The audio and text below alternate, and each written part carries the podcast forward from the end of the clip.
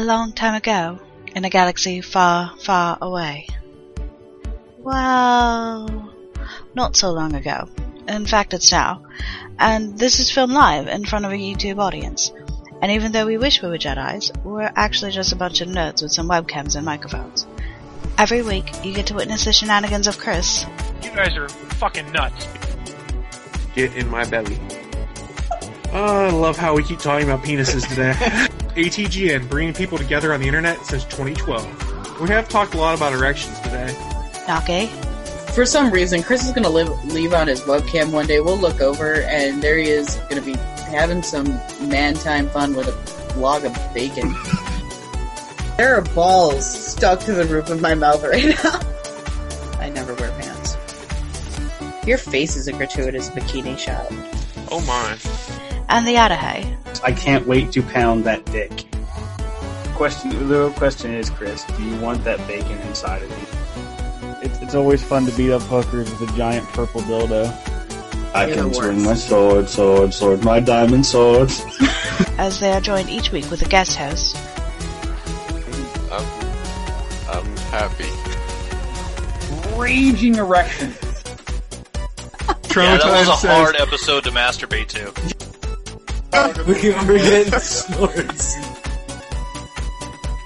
Yeah, MMOs are like a lifestyle. Whether you're going up against the uh, the armies of the English cavalry or you're playing a board game with your girlfriend, a raging erection will definitely throw someone off their game. making the supergroup known as All Things Good and Nerdy. Welcome to our madness.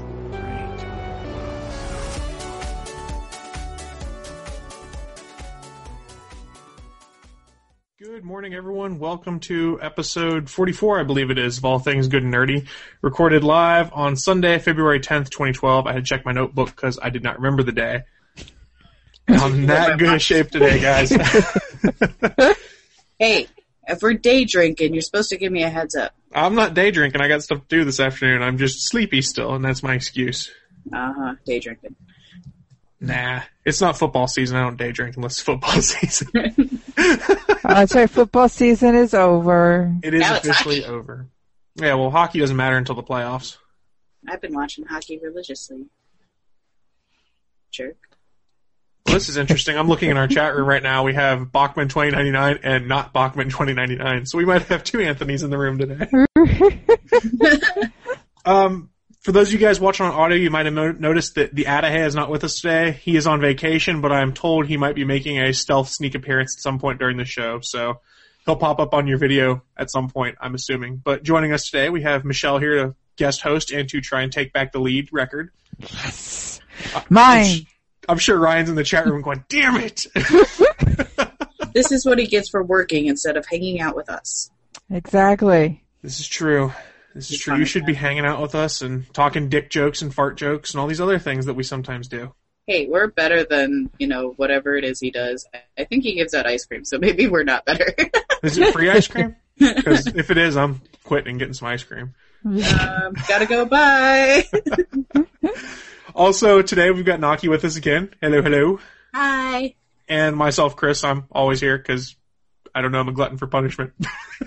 Because you like it when we make fun of you. I, I do. I think. Does that make me sick inside? Maybe. A little. Ah, shit. But we're all sick inside. Just a little. That's true. And for those of you guys that might be joining us after having heard our Megapod event with Legends Podcast and the Fanboy Buzz at Naki, Oh, at the Fanboy Buzz. Thank you. Uh, welcome to All Things Good and Nerdy. We hope that if you're checking us out for the first time for the Megapod, you really enjoy it. And you don't hate us because we're actually kind of funny sometimes, but it might not. Eh, sometimes. Sometimes. Sometimes. Yeah, it's kind of iffy. we, we try. We don't have Scott, and he with his Sunday, Sunday, Sunday. Yeah, Scott's Scott can't always be here. I mean, not everyone can always tune in on Sunday because some of us do have lives aside from podcasting. I'm told. How's Really? that, how's that working out for us? I work in a comic book shop, and then I come here and I talk about comic books some more. I don't really understand what your life outside of podcasting is.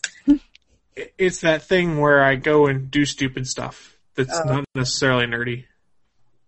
Okay. I'm Oh, told. that's- I don't know how it really works. I'll be honest. Yeah. But should we roll into our news of the week? Live from the ATGN studios on uh, the internet, it's the news of the week.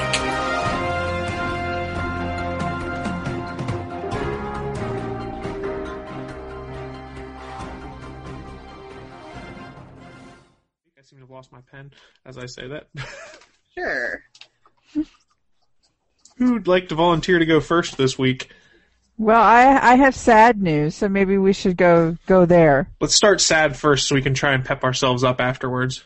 I like this plan. Okay. Well, um, last year, um, 38 studios went um, bankrupt, and you know a lot of people you know lost their jobs. And then six months ago, it seemed like everything was going to be okay because Epic Games came in and created um, Impossible Studios, and they were going to do the um, uh, prequel to um, Infinity Blade. It's supposed to be Infinity Blade Dungeons. Well, um, this week Epic announced that they're closing um, the studio.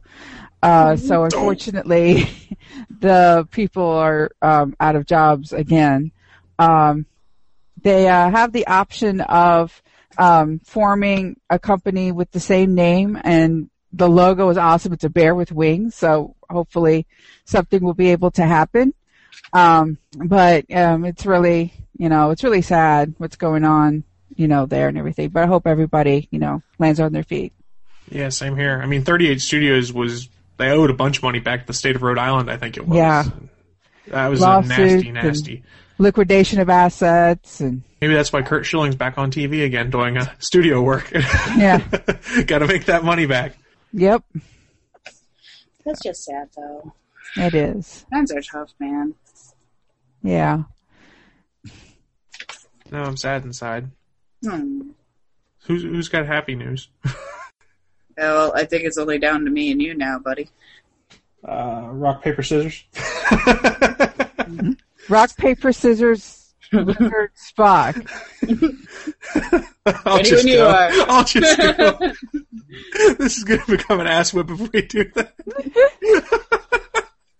um, I will go next. And the Twitter sphere kind of blew up earlier this week when it was announced that there were some Star Wars spin-off movies that were rumored.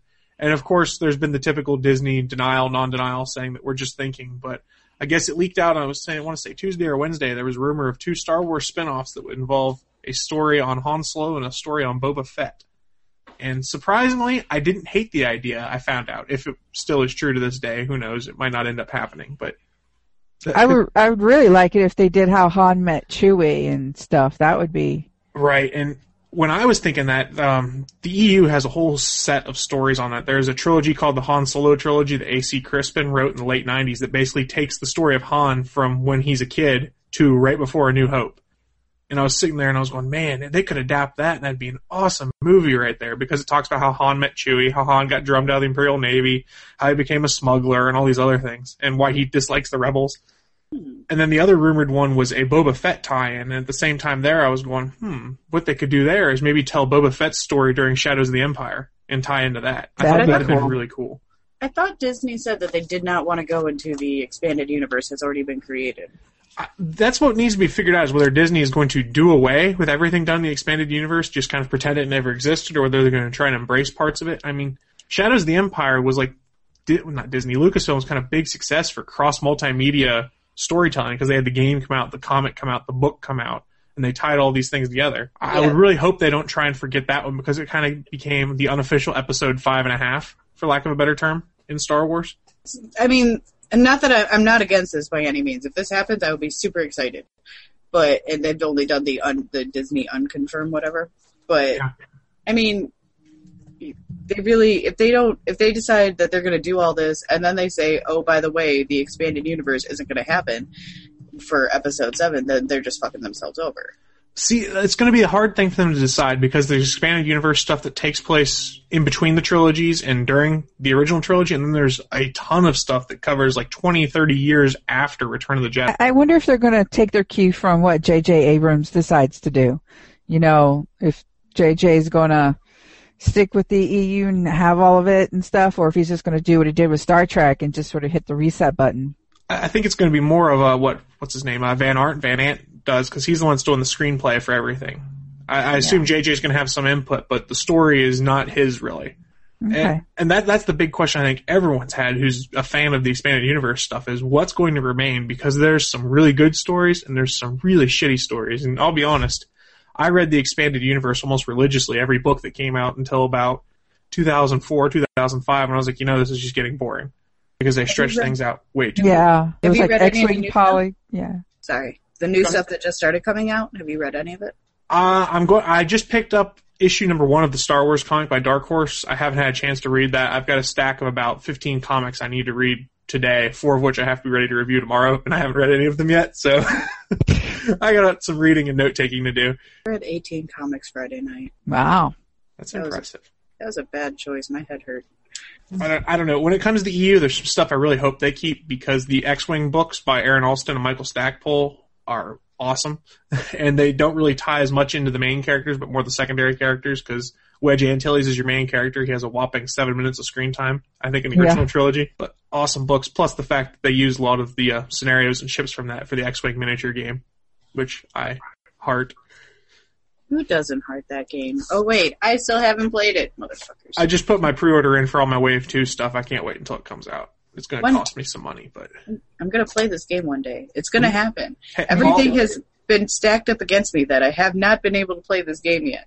But it will happen, damn it. I'm gonna play this game. It's awesome. At the very least, I'm bringing my stuff to C2E2. I'm going to try and get a game in with Ryan there. Yay! um, we played the DC Universe deck building game this week, actually. We played it with Jeanette. And, um, Jeanette's in the chat room right now. I just noticed too. oh, hi, Jeanette! Least she, Um, yeah, there she is. Um, and we played that this week, and that's actually a lot of fun. I'm highly recommending it. I haven't heard anything good about the Marvel game. The the DCU deck building game is, is pretty fantastic.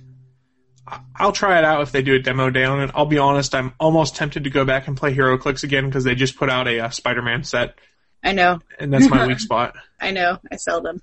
It's my big weak spot. I was a big Spider-Man fan. I'm kind of taking a break. I don't blame you. Although I've heard that this Superior Spider-Man thing that's going on right now is actually pretty good. I read some reviews of number three that seemed to say it was better. Yeah, it's like gotten better or something, but I still, I still haven't read it. I've read Hawkeye this week, and I'm still not impressed with Marvel, so I'm just kind of like, nah, whatever. Speaking of Archers, I really want to check out the uh, new Green Arrow book since they're kind of doing a soft reboot on what they just rebooted with the new 52.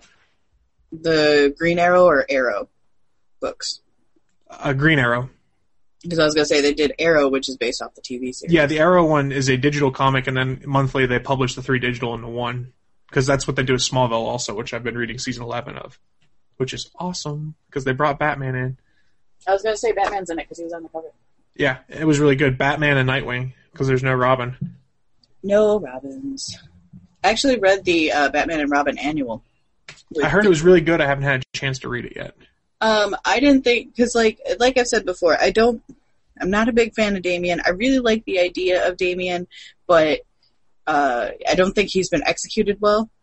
Just his his dialogue hasn't been great to me, and but whatever. But I mean, this I really like the annual. The annual was really good. That's that's not my news of the week by any means, but Steven has a comment for you. He says, just because something is on the cover doesn't mean it'll be in the book. Looks at fear itself. Yeah, that's, That's very true. Because they were That so terrible with that story arc. I wanted to like that arc so bad, and I didn't. um, I have a because I file comics now, like all back comics and uh, new comics, and I I just file comics all day. That's basically what my job is. Um, I have a new hatred for Marvel and all of their stupid fucking books. Oh God. I've got a hatred for all their tie-ins they do for the mega events because like Fear itself was terrible for it because every book they tried to bill as a Fear itself tie-in, and when the mega story is not very good, and then you've got a thousand tie-ins, you're just like, nope, I'm done for a while. That's taken us like two years back, I think, but I just had to mention that. the the one that I'm thinking of right now that I've been filing a lot of is AVX. Yeah, hate it. I haven't read it, but I hate it. I have this undying hatred for it because I just hate filing it. it wasn't a bad series. There's so many tie-ins. Well, that's the big problem that I think a lot of the publishers are having now is they try and tie everything into it, because then they assume that we'll all want to spend all of our money on there.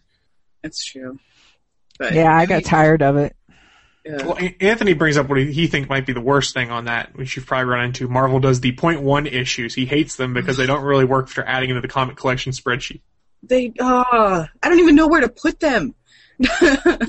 you should see my warehouse, guys. Like it's ridiculous. The warehouse is absolutely ridiculous. I can't find like I know exactly where I file things. It's all in alphabetical order. It's all done by number, but because Marvel has this wonderful tendency of rebooting things in the middle of a series or like going from Amazing Spider-Man into Superior Spider-Man, which is what they just did, but they don't really tell anybody when you're doing the filing and stuff like that. So you got to figure out, oh wait, this is no longer this. You got to figure out this. Fuck Marvel. Seriously. Well, I can't Ugh. imagine it was much better when the new 52 started either.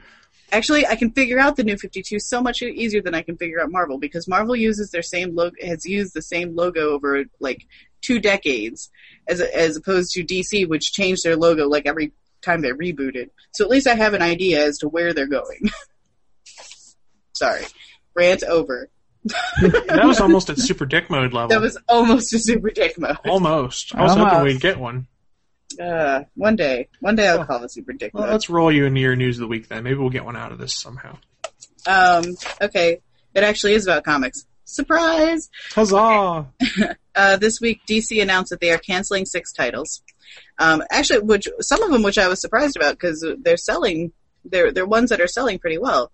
Um, yeah, let me double check, make sure I have them all right. They're canceling Fury of Firestorm, Ravagers, Savage Hawkman, Deathstroke, Sword of Sorcery, and Team Seven. The two that I was surprised about was Savage Hawkman. I know someone who's going to be pissed about that. Um, the two that I was surprised about was Ravagers and Deathstroke because those sell really well, at least in my store. I don't know how they are doing worldwide, but in my in my store, those two sell out every every time that there's a new issue. yeah. I'll point out that uh, Gamera Sith, who listens to both us and the Fanboy Buzz, is a big Savage Hawkman fan, so you might have broken Sorry, his heart. buddy. But it's okay because Wow. Rob Liefeld was in charge of it, so it should probably just go and be put pa- put to pasture. I was gonna say anything Rob Liefeld touches is is dead. So I can pretty much guarantee that one. So the two that they're bringing on now, in replacement of these six titles being canceled, is one called The Movement by uh, with Gail Simone writing, and the other called The Green Team with writers Art Baltazar and Franco. Uh, each of which the publishers say, quote unquote, tackling themes surrounding wa- Occupy Wall Street. I don't know how I feel about this, guys. This is the greatest artist ever, though. I just want to chime that in. Greatest Uh, art ever. Cap with boobs. Uh, Thanks, Rob Liefeld. thanks, thanks for that. Yeah, I don't know how I feel about this Occupy Wall Street uh, It's arc. kind of missed its buzz, I think. Yeah, I mean, think it's over. even Dark Knight Rises was late to the party on that when they took inspiration from the Occupy Wall Street movement.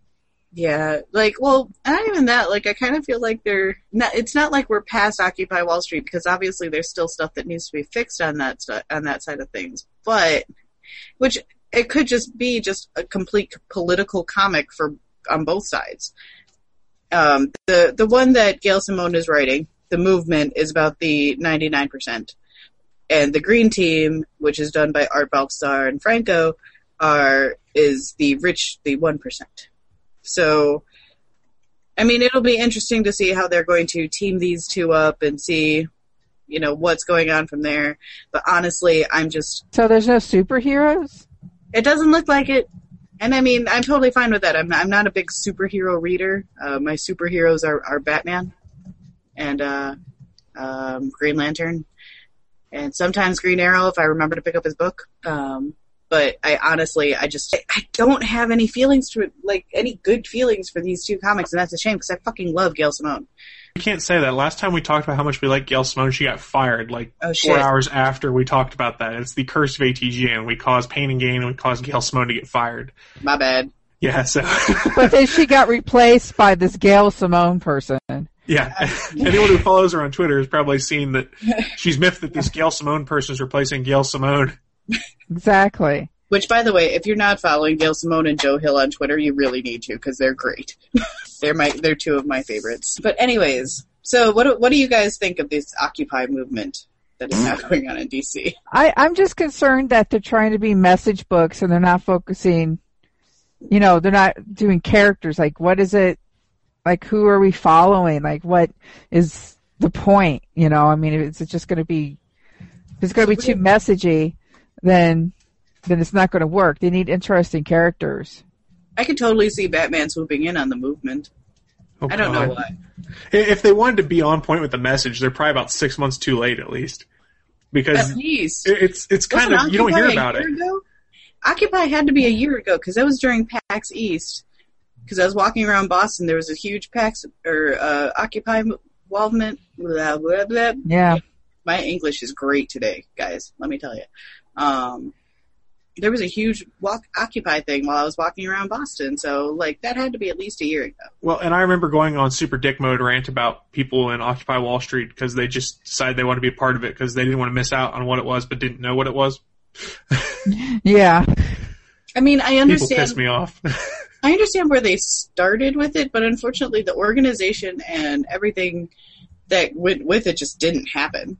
And like the Occupy Chicago, I don't know about other cities, but Occupy Chicago was a mess because you'd see people marching at one time and then at another time, and nobody knew where to start, and everybody was just kind of walking around with signs. And it's just like, uh, all right. Well, Anthony's brought us a pretty good question about these Occupy books. He asked, uh, "Will the books smell like unemployed Occupy hippies? Because that might hurt their sales."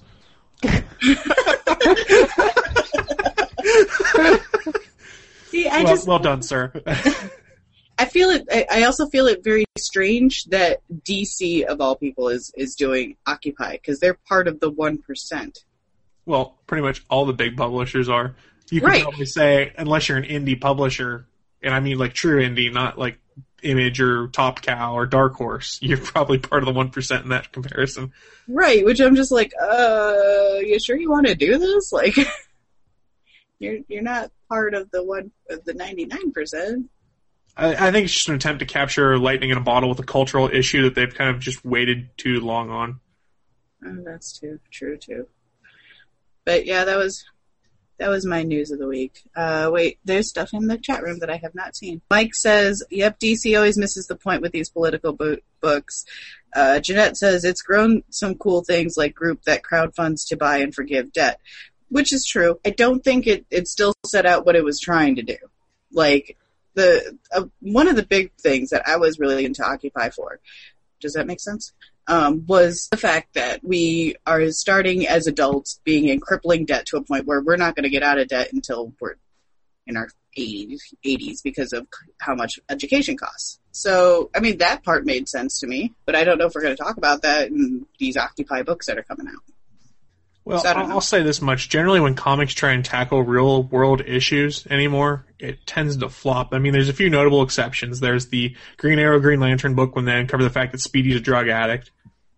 Well, then you got the Iron Man Demon in a Bottle arc. Demon in a Bottle, and then you have the uh, issue of Amazing Spider-Man that came out right after 9/11, which Yeah. awesome book if you've ever read it. I mean, but for the most part, when they try and tackle the real world issues anymore, it's like eh, it looks, it feels almost like a cash grab to me, versus trying to reflect. And I'm not saying that for the drinking game, but mostly because I think they're just trying to cash in on what's going on in the real world, and hey, most people do too. I mean, look at the blogosphere and things like that. Yeah, they're just a year late to the party. Yeah.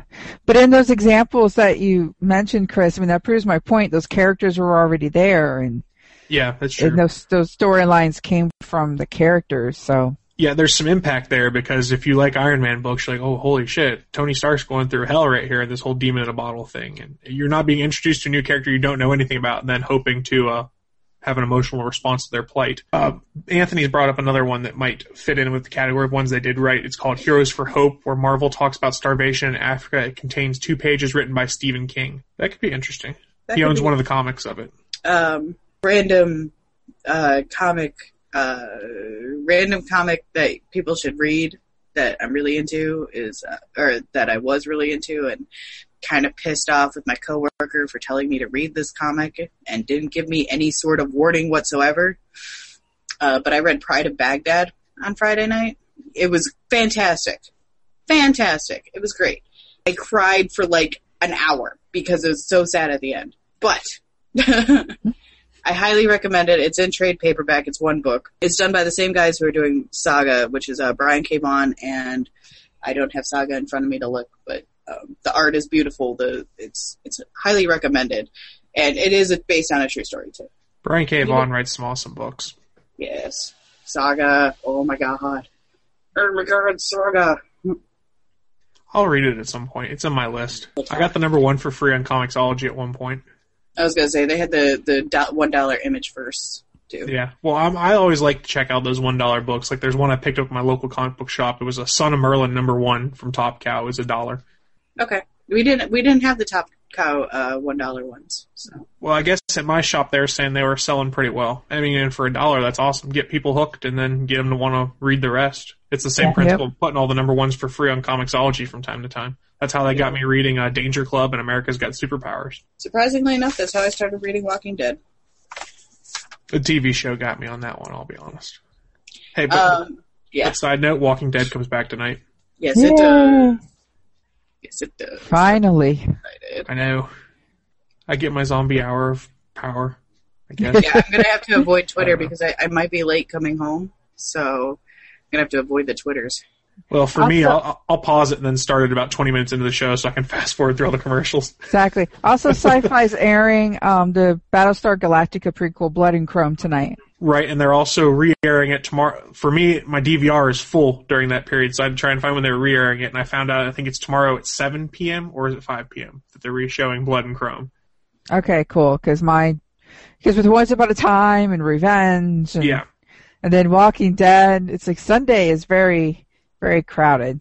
Yeah. Sundays are a tougher day for that. So when they said it was coming on, I was like, oh, please let it be on at like seven or something like that, so I can fit it in. No, it's it's on right in the block of everything I watch. But Blood and Chrome, if if you're a fan of Battlestar, please try and watch it when they broadcast it to give them some sign that maybe they turn a series into it or turn it into a series. God, I can't talk. Do you have to watch? I didn't watch Caprica yet, so You don't have I- to watch Caprica. No, you don't have to watch Caprica. the the premise of Blood and Chrome is this is a young William Adama shortly after he's been commissioned to fly Vipers fighting in the Cylon War, the first war.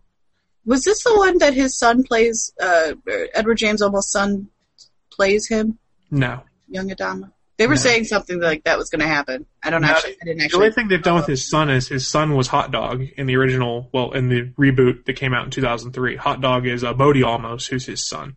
Right, and they were saying they were just saying something about his son playing him, young Adama, but I had never actually followed up on that, so it, I didn't want to have another Ryan Reynolds moment. now, as far as far as I know, it is he is of no relation to Edward James Olmos, the kid who's playing Bill Adama this time, whose name I cannot remember to save my life. That guy. That, guy. dude. I want to say it was like Luke something, but I don't think that's right. Yeah. Um, I just want to point out that Ryan just said in the chat room that there's a puppy in his house, and uh, that just completely derailed me from any sort of thought.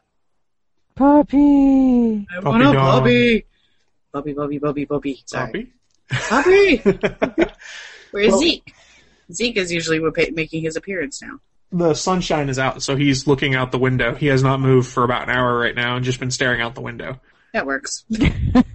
That's why there's so much more uh, backlight behind me today because I opened the sliding glass door blinds or whatever all the way, and he's enraptured. and He'll probably pass out baking in a sunbeam here sooner than later. Aw. puppy. Well, we were talking Walking Dead, so let's roll over and talk a little bit of Walking Dead news. There's a rumor going around that the reason that Glen Mazzara might have left the show is because he wanted to make it so that all of the uh, main characters weren't safe, and he had plans to kill Rick. Ooh. Yeah, I heard that his vision of season four did not jive with AMC's vision of season four, and that is why he's gone. I just Right. didn't know what his vision was. Well, they have a quote from him here. It's, it's a little long, so I'll try and paraphrase at points. He goes, Every day I get tweets from people saying, if you kill Daryl, we riot. I say this, I would never kill a character just to shock the audience. It's about finding further story. When Dale was killed, that puts Shane in motion. When Shane is trying to kill Rick, Rick ends up stepping up as a leader. that puts his marriage in jeopardy. It affects Carl. Carl is also affected with Lori's death. All of these deaths are very meaningful. So if there was a story in which Rick or Daryl or Hershel or anybody, the governor, Andrea, Maggie, really affected the surviving characters and led to other stories, I would do it. That would obviously be a big deviation from the book, but in my mind, when I've said no one is safe, I've been 100% sincere. And I, I agree with it. Honestly, like a lot of people compare Walking Dead to the books, right? And even Robert Kirkman has said it's a it's a story that is like the books but is not the books. To kill Rick off would obviously not be the books. I just I I wanted I wanted to see where he was going to go with it. I really did because I liked season three. I season two you could watch the last two episodes will be fine. And I would argue in the books, it seems to me they're setting up for the point where Rick can be killed off and basically leave Carl in charge because they're setting it up so it's almost Carl's story. At I was going to say Carl's a little badass in the books. yeah, Carl's a bad. Well, he's turned into a badass in the TV show too. True. I'm still here, guys. I have to plug in my phone. I thought we were gonna like a puppet show or something while you were doing that. You can have my foot. Foot. Uh, Mike has said in the chat room, "Yep, killing Rick would be so shocking," and I agree with that. But I don't know if it would be necessarily a bad choice to do, other than the fact that Andrew Lincoln's an awesome actor, and in TV, Yeah. in the TV world, you have to rely on your stars to help keep things popular in some regard too. But in the comics, I think it's entirely possible Rick's going to get killed sooner or later. He's the thing is, is that Andrew Lincoln's such a nice guy. Like I feel kind of bad. It's just TV is all about that real connection with characters, and TV audiences can be fickle and they get attached very quickly. I Right think they're now- more attached to Daryl than they are to Rick, though. That's Everyone true. loves Daryl. Who doesn't love Daryl? Communists. Communist. we have a comment in the chat room. Jeanette says we should do a puppet episode. She'll make us the puppets. Yes, I would totally be in for that because that means I Uh, don't have to like worry about what the fuck I look like. That would be awesome. would be hilarious because I know uh, those of you guys that listen to any of Leo Laporte's shows on This Week in Tech, when they did one of the Apple announcements, they did it with puppets when they were live streaming it. I used to Puppets have with like a Tim Cook and stuff like that. When I was doing Rocky Horror, I was we had a cast Muppet, and I used to be the controller of it, so I know how to control Muppet things. They're they're not easy. It's actually quite a pain in the ass to do, but it's still fun. And I total I totally want a Muppet of myself. You could make you. Could, there's a KB Toys. If you go on their website, they have a Muppet maker, and you can make yourself a Muppet. And I totally want one. True facts. Wow. Also, I'm I'm really random today because I slept a lot, so now I'm all like, wee. I'm just gonna take us back to our Walking Dead argument. This this is how things work. What would Rick do? Fuck that. What would Daryl do? True. exactly. That's why they can get away with killing him if they have to, as long as you don't kill Daryl. I mean, See, that would be that would be an interesting kill bang Mary, Rick, Daryl, and somebody else. a zombie. that would be too easy. Okay, there's Uh, some there's no, some no. really funny pictures on here. I'll just bring this one up because when I looked up Daryl Dixon plus funny on Google, this is what it gave me. Uh, hipster Daryl took an arrow to the torso because an arrow to the knee was too mainstream. Nice. oh, that's funny. Rick, Daryl, and Lori. Lori's such a bitch. I fucking hate Lori. She has to die. I don't care. But but she's already dead. Spoiler. I kill her again. Okay. Yeah, I almost said Carl, but that would just be wrong. that Uh, would be wrong. Glenn. Oh, Glenn, that's a good choice. Good choice, Glenn. That's not our kill bang Mary for today, but I'm writing it down. Okay, because Glenn had that great moment. Oh God, Glenn was so badass this this season. Yeah, They've just done good things this season. I'm so happy with this season. I hate Just want to bring this up. Only person in the world driving still crashes. no, that was so stupid. I mean, you know, here's the thing: Lori on the TV show gets a lot of like, you know, crap. The actress who played her did a really good job. She was just given really shitty material sometimes. like, you're going to be driving a car and you're going to be stupid and you're going to crash. And it's just, you know, she sold it. She did what she could with it. But I can't imagine in the back of her head, it's like, what the fuck? I wouldn't be crashing the car. But yeah, so that it's the writers on that one, how they did Lori in the TV show. You know everybody, what though? They did give Lori a good death. Uh huh. They they did a really good job with her death because you know after giving her so many shit times where they were just Yeah. like only driver in the world, I'm gonna crash. What the fuck? Uh, she actually they they did redeem her a little bit in her death. Yeah, and they've done a really good job at redeeming Carl because last season was just, where's Carl? Where's Carl? Not in the house. Not in the house. Guess what? He's I'm so never glad you queued me up for that. Boom. for for those that are listening to the audio version, we have uh, Lori playing uh, "Who Wants to Be a Millionaire," and the question is, "Where's Carl?" And every answer is not in the house. He's Yeah. off killing Shane. Yay, internet memes. They make me lol. Oh, there's another good one. She goes, I've got 99 problems, but Carl ain't one. That's true. All right, I'm going to stop looking at stupid, funny Walking Dead pictures now. Uh, going back to the chat room, Mike has said Jon Bernthal's a nice guy. I was sad when he died. Well, It's I true. think he's got some other stuff. He went to go do a project with uh, Frank Darabont, who was the original showrunner of Walking Yeah. Dead. That gangster show. Yeah, did that come to fruition, or is it is that not happening? I haven't I heard anything I do not about know, it. actually. I heard it got picked up, but it hasn't aired or something. I don't know. I don't know. I wouldn't mind seeing more Jon Bernthal. He was on um he was on How I Met Your Mother too. Although that was a while ago. He played the dude. The dude.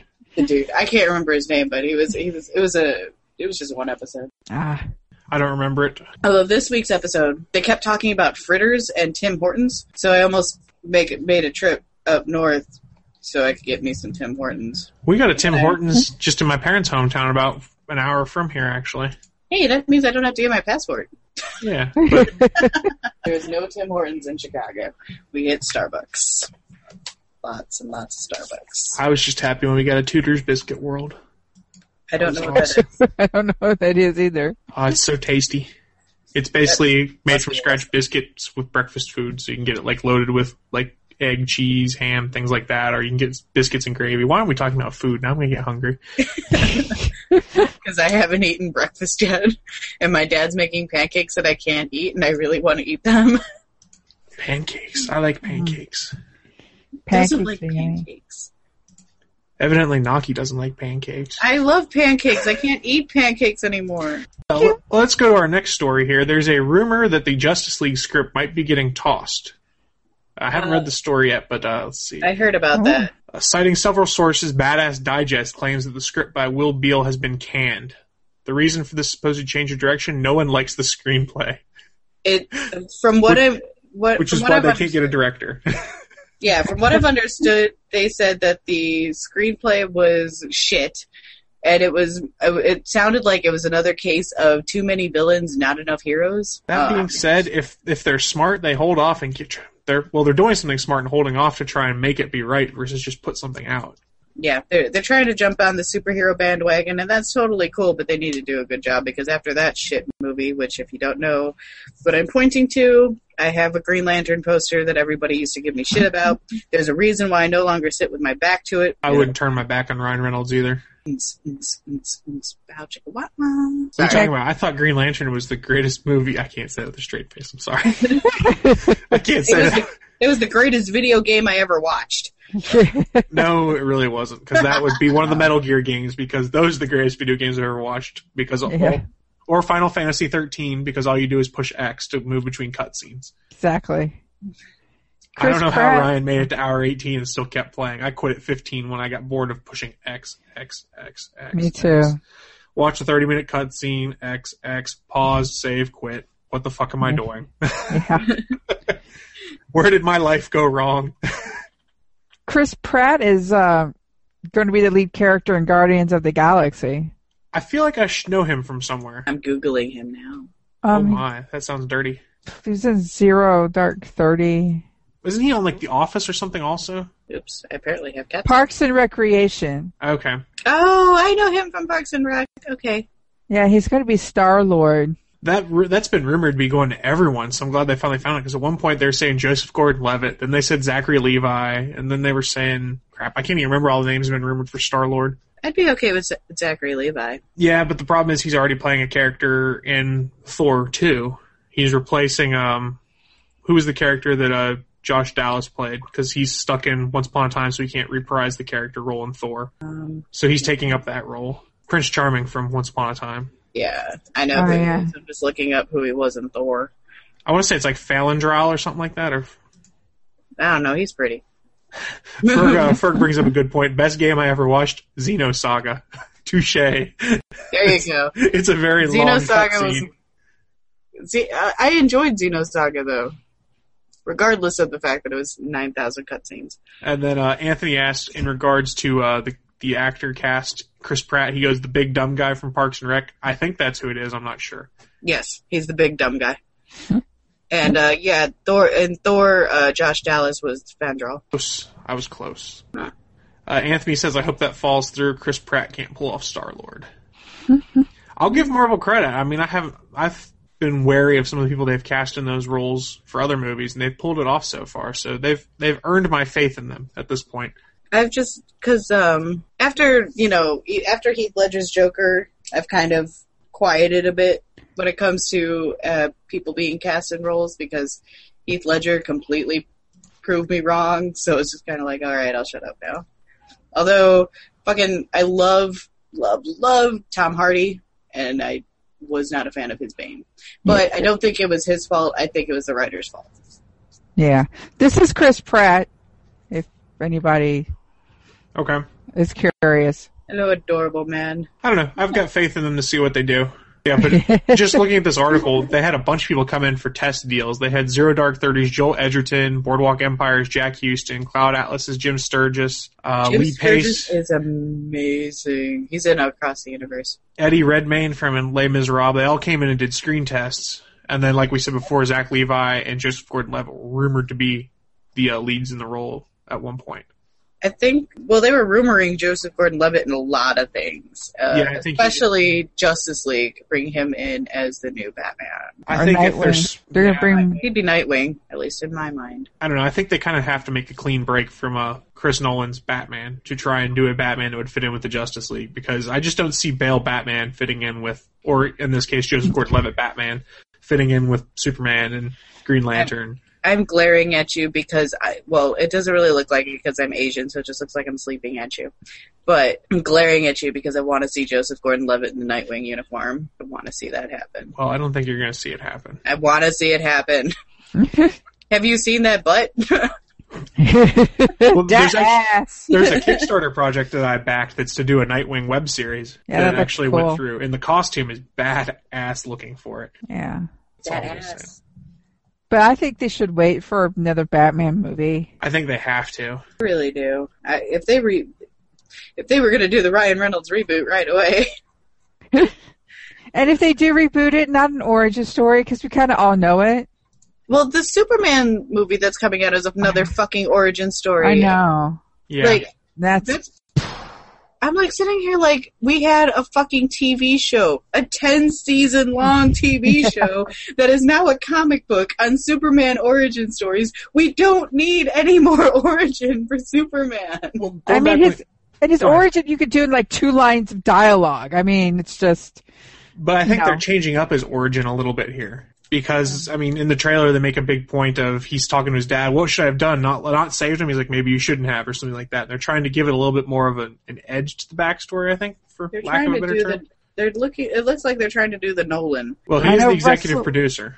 yeah, I know Russell Crowe's Superman's dad, right? Yeah, Russell He's Crowe Jor-El. is Jor El, and then Kevin Costner is Jonathan Kent. Yeah. At least it's Zod and not Lex Luthor again. Kneel before Zod. I enjoy Zod. We, we Zod missed and- some. Go ahead. And Thor don't fight on Twitter anymore. That's fun. Uh, we missed some comments in the chat room. Anthony said, "Good point. Chris Evans was perfect as Johnny Storm, and I wasn't able to picture him in his cap, and he nailed Steve Rogers."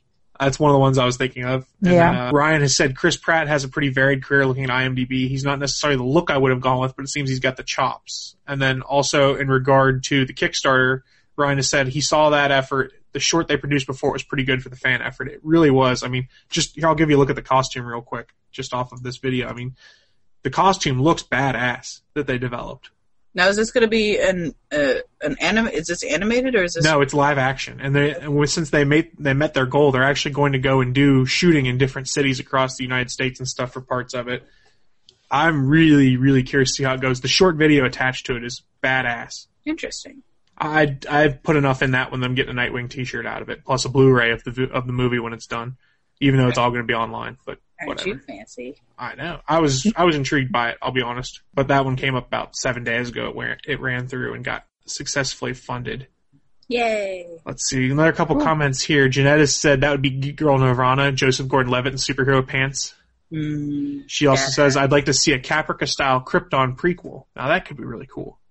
Or it could flop. Because I thought Caprica was gonna be really cool, and while I enjoyed it, it was nowhere near as good as Battlestar. No, gonna say, Caprica, Caprica went and it, Then near the end, they realized, oh Yeah. yeah, we should probably wrap this up. yeah, that it went. Yeah, it was kind of dull. I was going to say, And it went Uh, weird. I, I've heard from, about Caprica that it was really, really slow in the beginning. Once you get past the beginning, it actually starts picking up and is kind of interesting, and then it dulls out again at the end. Exactly. It, their problem at the end is they realized they were getting canceled, and they had to try and put too many plot threads together to fix everything. Okay. Yeah.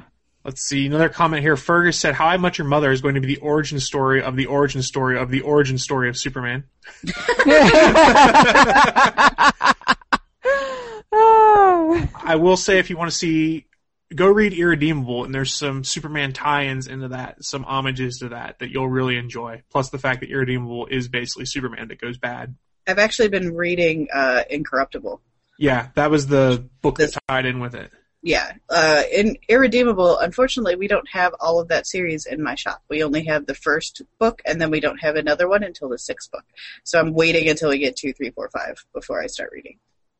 Yeah, it, it's oh man, I loved Irredeemable. It was recommended to me when I was listening to the folks on Fanboy Buzz, Naki.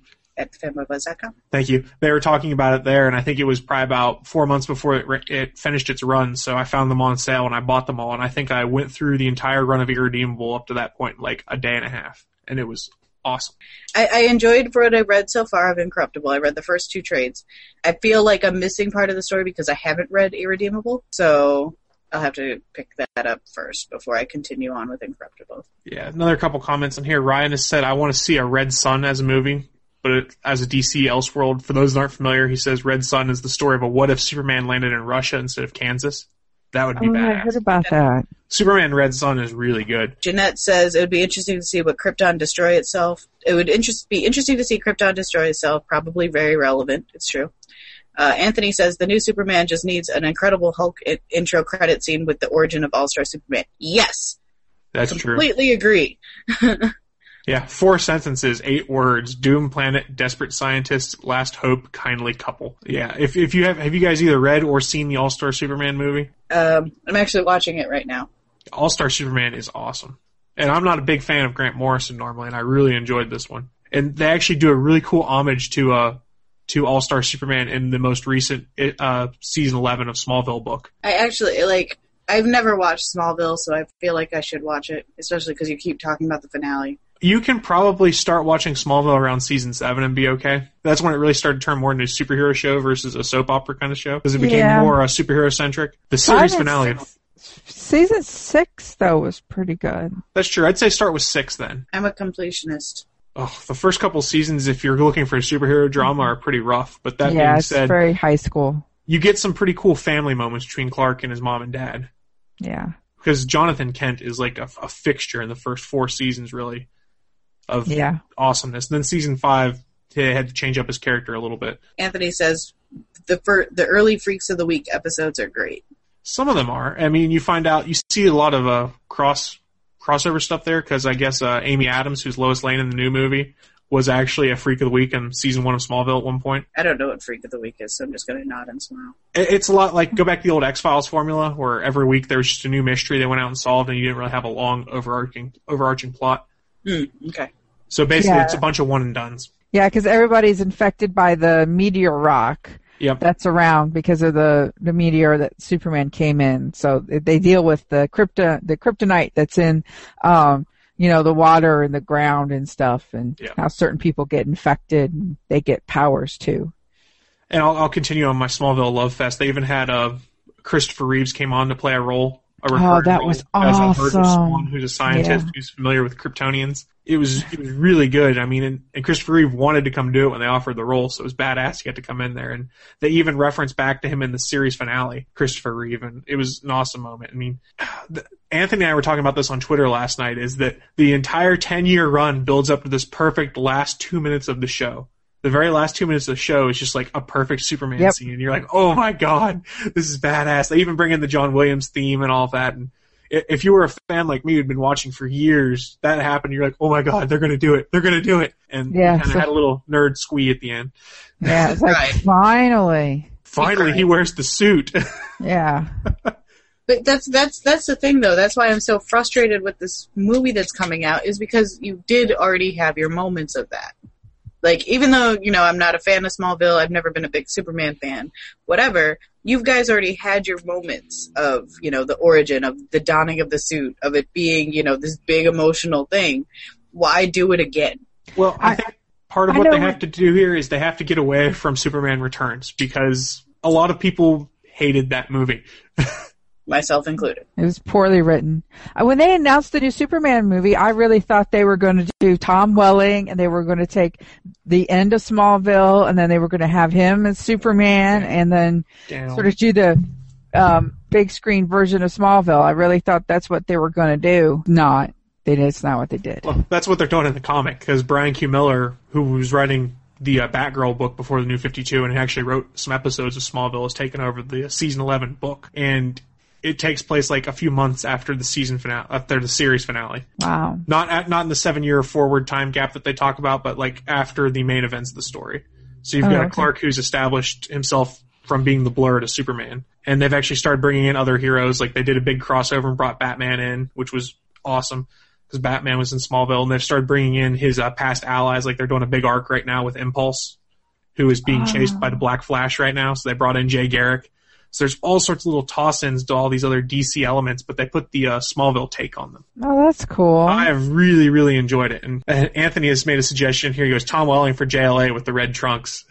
I don't know. If I'm Tom Welling, I'm probably a little glad I have a chance to go and do something else now because 10 years is a long time to play one role. Well, I mean, besides, well, it's a steady paycheck. You have to paychecks. That's that's generally what what you have to go Well, for. let's put it this of way. He was the only person on that show to have been on there for all 10 seasons when it was all said and done because Allison Mack took half the season off for season 10.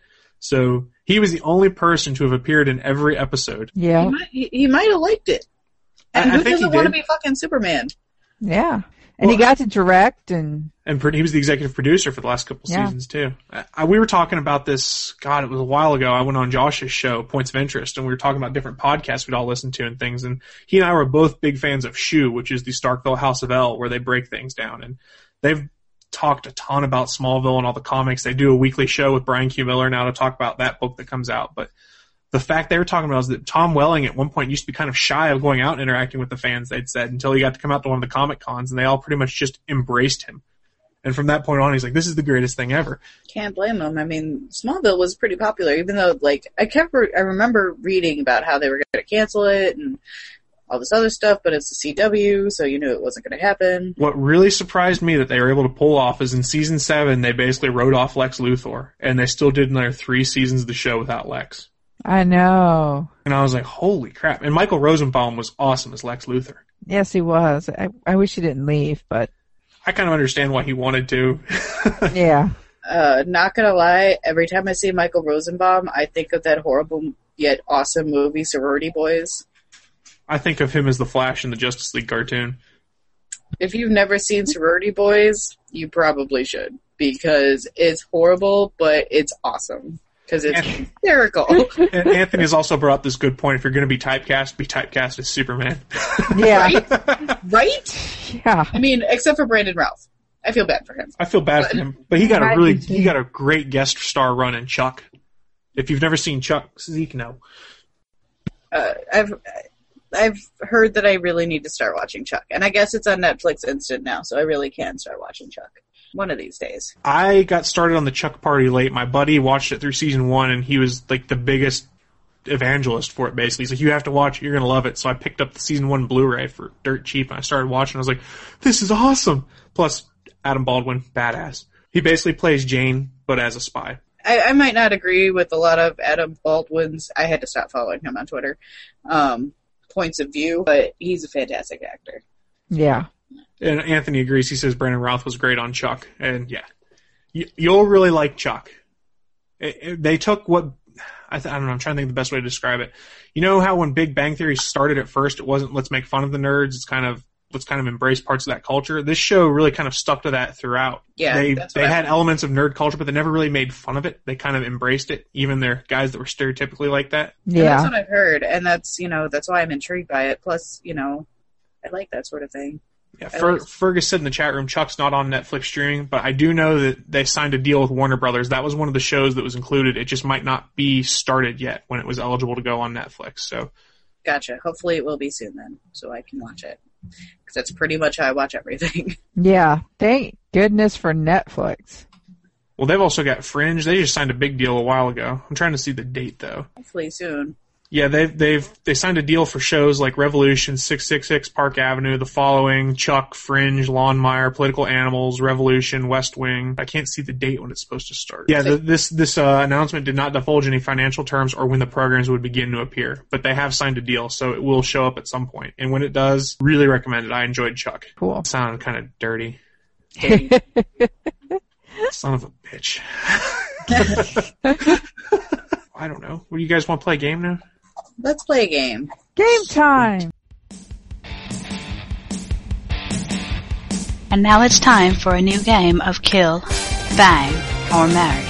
Three characters, one choice each. You decide. I'm gonna kick it over to Naki then at 57 minutes and 50 seconds. So, um, this week we are playing Kill Bang Mary. Uh, you are given three options, and you can choose uh, one for each option. One option is kill, the other option is bang, and the final option is marry. And bang also works as death by snoo snoo, as we have established in the past. So, if you if you have a character that you just want to bang, um, but you also pretty much need to kill them, you can kill them by snoo snoo. So this week, I, You. it's by snoo snoo. Um, so this week, uh, I had a little help uh, from our local Canadian, I guess. Is that our local Canadian, uh, Potato Waste with the, with the three, not an E, uh, sent me a couple. Uh, Ferg, who is in the chat room currently, uh, he sent me a few. I, I took a combination of both of them for this week. So your first choice. Uh, I didn't pull up any pictures because my screen share still isn't working. Sorry, Oh guys. snap! Oh snap! Oh snap! So Google, Google that shit. I'm gonna have to. Um, your first round is Burt Ward, Adam West, and Eartha Kitt. The uh, this is Adam West, Batman, Burt Ward, Robin, and Eartha Kitt is Catwoman uh, from the '60s. I know we all love all three of them, but you must kill, bang, and Mary. Hmm. In their current state or in their 1960s state, Go. Uh, well, Eartha Kitt's dead, isn't she? I don't know. But I'm pretty positive she died. okay, let's go with 1960s look then. Yeah. I'm, I'm gonna double check that actually. well, I'll go first on this one. I'm going to kill Robin because Robin annoys the piss out of me. I don't need to hear holy whatever Batman every time he talks. I'm going to bang Eartha Kitt and I'm going to marry Adam West because then I could be on Family Guy. That's true. And Adam West is fantastic on Family Guy. You have to give him that. Yeah. Mayor Adam West. Adam West, Adam West. Sorry. Anyways, Um, I'm I I'm going to kill Robin, Burt Ward, because yes, that that is annoying. Um, I will bang Eartha Kitt because she's just sexy, and I will marry Adam West because he also cooks.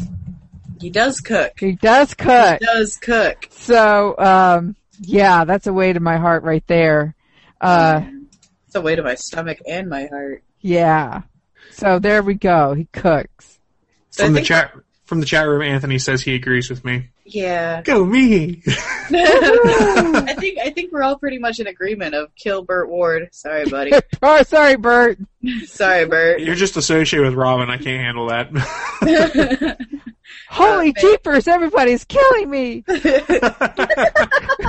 Holy political statements, Batman. Bang Eartha Kitt, because and uh, yeah, we're gonna we're gonna marry Adam West because he is Adam West, Adam West, Adam West, Adam West. There we go. Um, I don't know what Ferg just sent in the chat room. It's a dinosaur drinking a martini. If you click on it, it opens. Oh, fancy.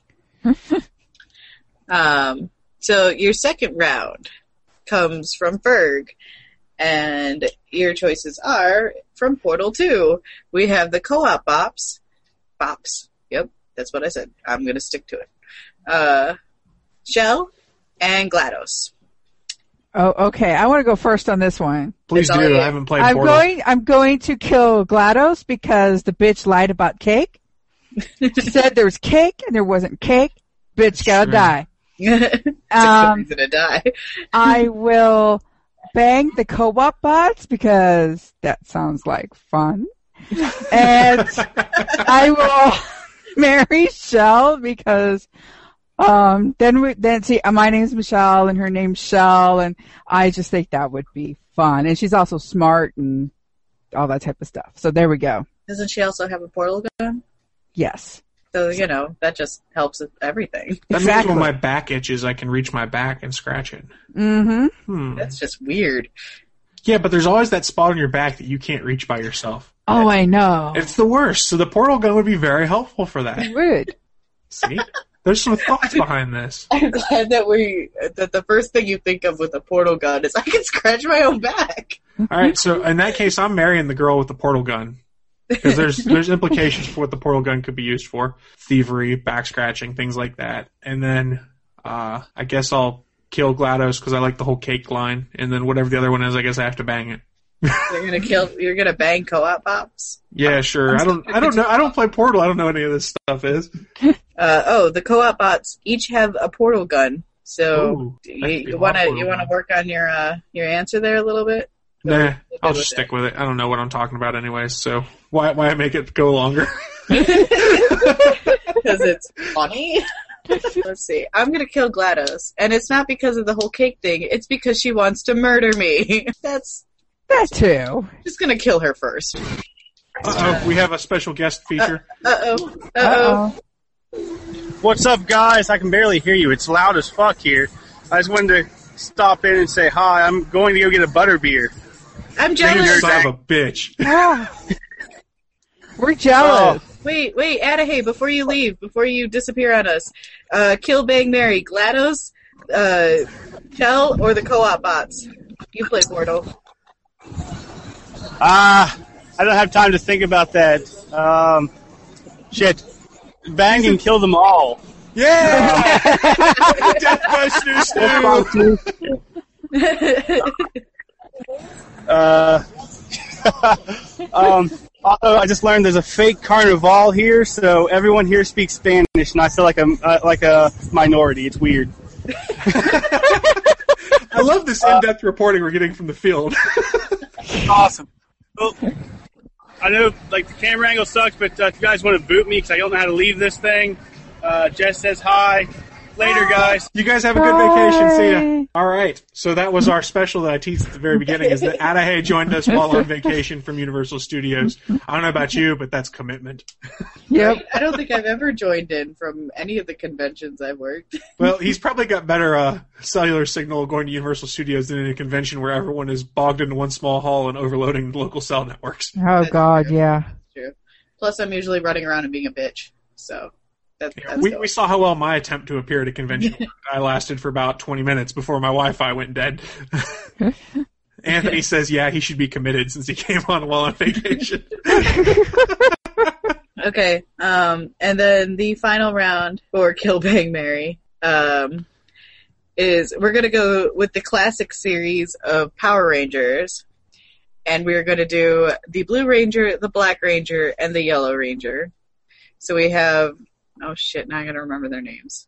We have Billy, uh, that was the dude that always wore overalls. Yeah, Billy was the guy in overalls. He was a whiny Ranger. bitch, wasn't he? Oh god, yes he was. Uh, Trina, the yellow Asian girl. Yeah, let's go stereotypical guys. Uh, what was what was the Black Ranger's name? I can't remember his name. Uh, Zach, was it? Yes, Zach. Look at that, stretching that memory from over 20 years ago almost. So you have Billy, Zach, and Trina of the Power Rangers. Teenagers with attitude. Yeah, or something. And we were as racist as we could possibly be by casting this. Yes. So, Chris, I'm going to kick it to you first. I'm gonna kill Billy because he's a whiny bitch. That's what I remember from that show is he whined about everything and he got his ass kicked. Yet somehow he got this ultimate power to go be an ass kicker or something. I don't know. It's bullshit. Fuck. I guess I'll marry the Asian girl and I'll bang Black Ranger. I don't know. I got no reasons why. It's just I want to make sure I killed Billy. that was the real important thing because he annoyed the piss out of me. Yeah, I too would kill Billy. Happily kill Billy. Um, Although he did make that flying Volkswagen Beetle, if I remember right. That was kind of cool. Because who doesn't want a flying Volkswagen Beetle? Hell yeah, it's a flying car. put up with all his bitchy whiny stuff. Maybe I can kill him after he makes the car. take the car. Take the car. Yeah, so we're going to kill you. We're going to take your car. Uh, I guess I would bang the Yellow Ranger and then marry the Black Ranger. I have no particular reasons either. Yeah, it, it- just the important thing is you killed Billy. Exactly. you have your priorities, and I salute that. All right, well, I'm I'm going different from you guys. I'm gonna kill Trina. I'm gonna kill the Yellow Ranger Oh. uh, because bitch, there can only be one of these Asians right now. So, What are you gonna do? Take her power coin or whatever? yes, I'm gonna be the Yellow Ranger. Come on, and then uh, I'm gonna bang Billy, but first I'm gonna put a bag over his head and a gag in his mouth. That's not dark at all. and Billy somehow dies. Death by suffocation. You got like David Carradine. Autoerotic, autoerotic asphyxiation for Billy. and I'm gonna marry Zach because he's just he's left, and you know what they say about black guys.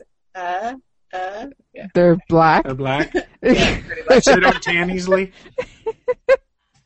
It means I get a really cute baby. That's what it means. Ferg has pointed out in honor of the uh, starting of the new Power Rangers season, he linked to the wiki page of it, and it says on there is their 20th season of Power Rangers. Wow. Oh God. Is Holy Tommy still shit. on? Because I know Tommy came, Tommy came back for a couple seasons. Like, Isn't he like an MMA fighter in real life? yeah, life? he's he's an MMA fighter. I heard now. he's not very good, but Well, he's a Power Ranger. you know how much shit he has to take from people for being a Power Ranger in the, in the ring, though, Oh right? God. Go go Power Rangers. yeah, ac- according to the official Power Rangers wiki, Power Rangers Megaforce is the 20th season of Power Rangers, coinciding with the 20th anniversary. Okay. Let's see the synopsis. Megaforce features Gosei, a supernatural being who has been who has protected the Earth for centuries as his robotic assistant. But when the evil War Star aliens begin their massive invasion, Gosei calls upon five tip, five teenagers with attitude to form the ultimate team, the Megaforce. Ooh. Ooh. okay, so have either of you watched? Like, they have all of the Power Ranger seasons on uh, on Netflix now. Have either of you watched them? I cannot say that I Being An have. adult. Yeah. No. Okay, don't so know. I totally watched the first three seasons. Yep. Why? did that because I was obsessed with them as a kid. I wanted to be a Power Ranger so bad. Uh, according to Anthony, the Green Ranger now wears MMA T-shirts that say "Jesus didn't tap." Yep, yep, he does. I have no idea how to respond to that, to be honest. What does that mean? I don't like he. It's he was kind of hard New, to tap when your arms are nailed down. Yeah. he was at New York What Comic? Con, and that's what all of his Oh pictures, all of his pictures has that on the bottom, and he was wearing this shirt, and I was just like, I don't even know what that means. Ferg says, "So this is now one more thing in my queue." Good work, Naki. yes, glad I could help. I don't have Netflix right now, so unless it's on Amazon, I won't see it. Lame. I got Amazon Prime shipping on everything though, since I have Amazon streaming. It works out well for me. I don't, I don't have to leave the house except to buy groceries unless I want to now. It's awesome. Oh gosh. Some places where you can you can actually order groceries online. Peapod. Yeah, I live in West Virginia. I was gonna say, like, we're slowly turning into that, uh, into wall, the wall e people. Yeah. I refuse. I leave the house when I can, which isn't very often, but I can. But next week for Kill Bang Mary, we now have Rick, Daryl, and Glenn as one week as one of the rounds. How about Mario, Luigi, and Peach? Okay, I like that one. Anthony says he thinks he verbally tapped on the cross. Wow. Thank you for saying something worse than me. I don't have to feel bad. Oh man, I'm going to hell. Man, I determined that a long time ago. I'll see you guys there at least, right? yes, well, exactly. That's where all the best people go is hell. Because we're gonna have one massive party. I'm going to hell. I was already planning on being there. We've lost like a lot of people in the chat room. Have we just been boring today? What the shit, guys? I don't know. I think we might have been a little boring. It's also Sunday and people have lives, and the weather's actually kind of nice in some places. It's not here. Oh god, it's snowing. We It's got not- sunshine and it's mid fifties. Ah, shut up. My window, and I live in the mountains. my window is open, but it's and the snow looks like it's melting. I guess we're not getting you guys the the East Coast snow over here. There's no octopus. Well, okay, so So I you was- guys was saw what it looked like on the East Coast today, right? Yeah. This was this was seen on the East Coast today. oh, no, It's coming. The Uh, Empire's here. the AT-AT is here. Um, I'd shit myself if an AT-AT showed up. right. So I'd be kind of scared. a couple years ago, Chicago had a snowpocalypse. Ours was worse than the East Coast. So I've just East Coast currently. I mean, Boston still wins out on everything, but East Coast currently. And I've just I, like I've been sitting there like we've already had this. It happened to us a couple years ago. We're already ready for this shit. Giggle, giggle, and then I feel bad because you know that's not very nice. So But then I'm I, gonna go to hell anyway. So what does it matter?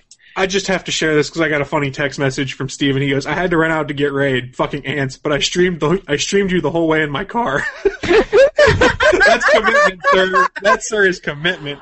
Oh, that oh, is commitment. oh god. And I'm also sorry. Oh. That's, that's amazing. I love it. That's pretty awesome that it worked. Yeah, I just heard my cell phone beep and say that, so I was like, "What the hell?" Uh, we love our fans. Please feel free to continue streaming us at any time. yeah, Fergus said the snow at North Boston is messed up, which is true. And I guess we had a video malfunction for a while ago, so sorry guys. Because Anthony Oh. says his feed locked up and the screen went weird. But uh, if it happens again, let us know. It might just be a YouTube issue of some kind. I don't know. Yeah, for some reason YouTube won't work in Gro- Google Chrome for me today. Really? Kind of weird. Yeah. I was running it earlier. I don't know. There's some weird new Flash player it keeps trying to download in the background. I'm not sure what's going Yeah. on. Like Pep Flash or something like that. I don't know what's going on.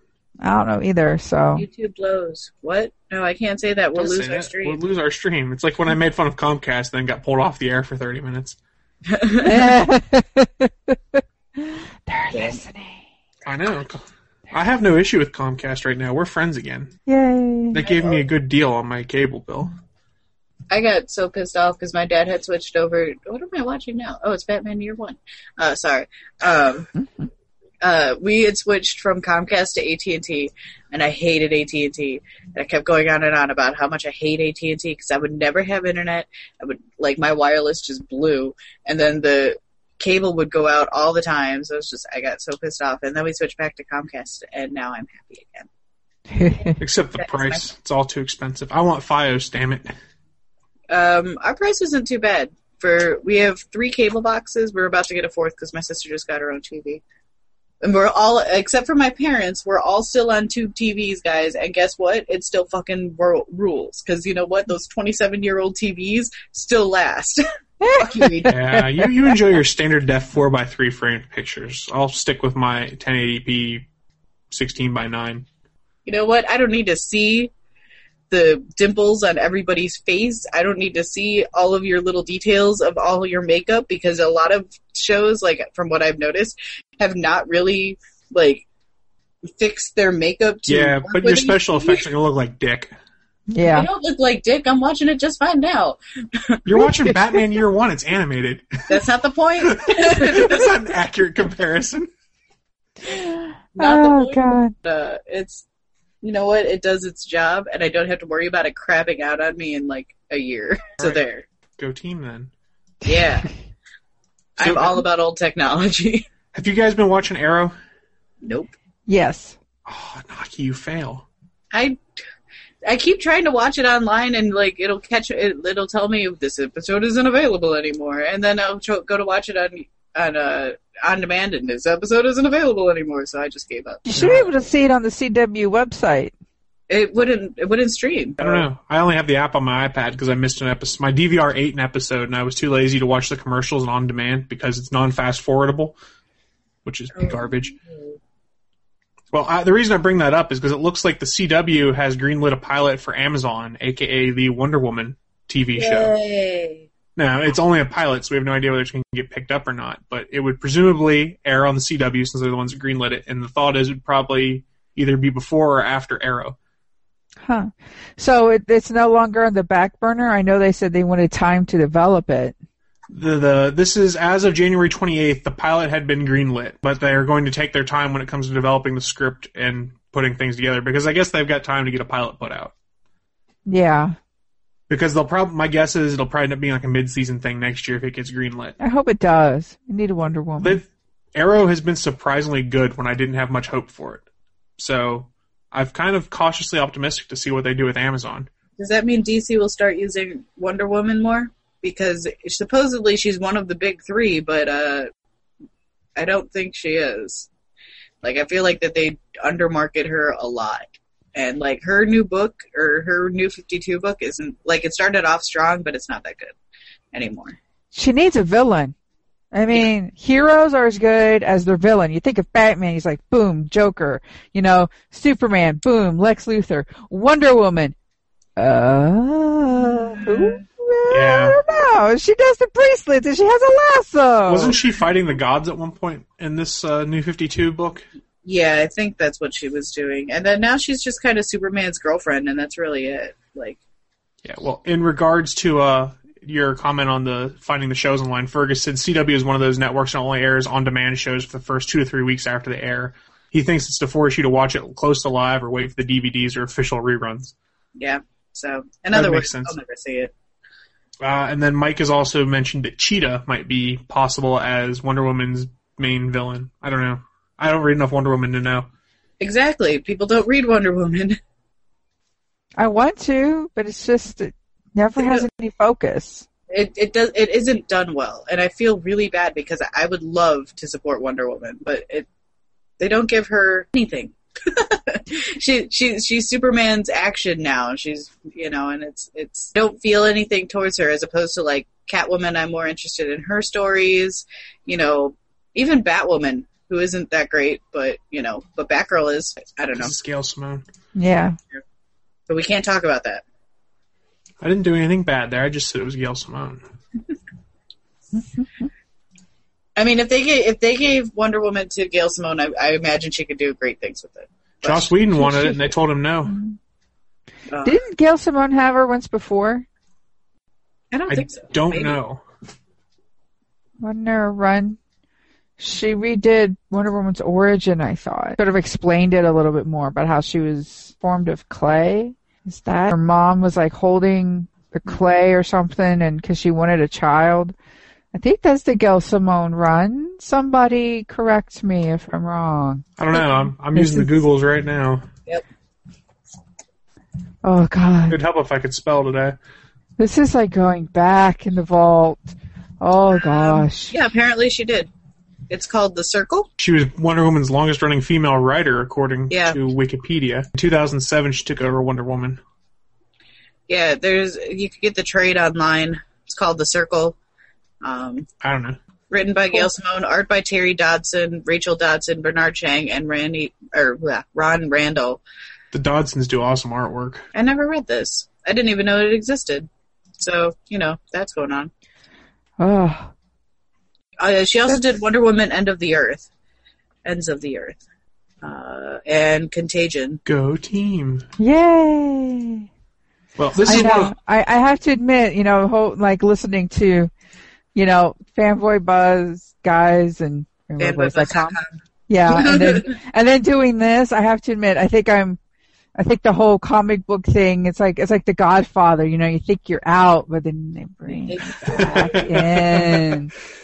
So, cause like like right now, I'm so into my classic G.I. G.I. Joe. Oh, Um, God, I just Pork chop sandwiches. so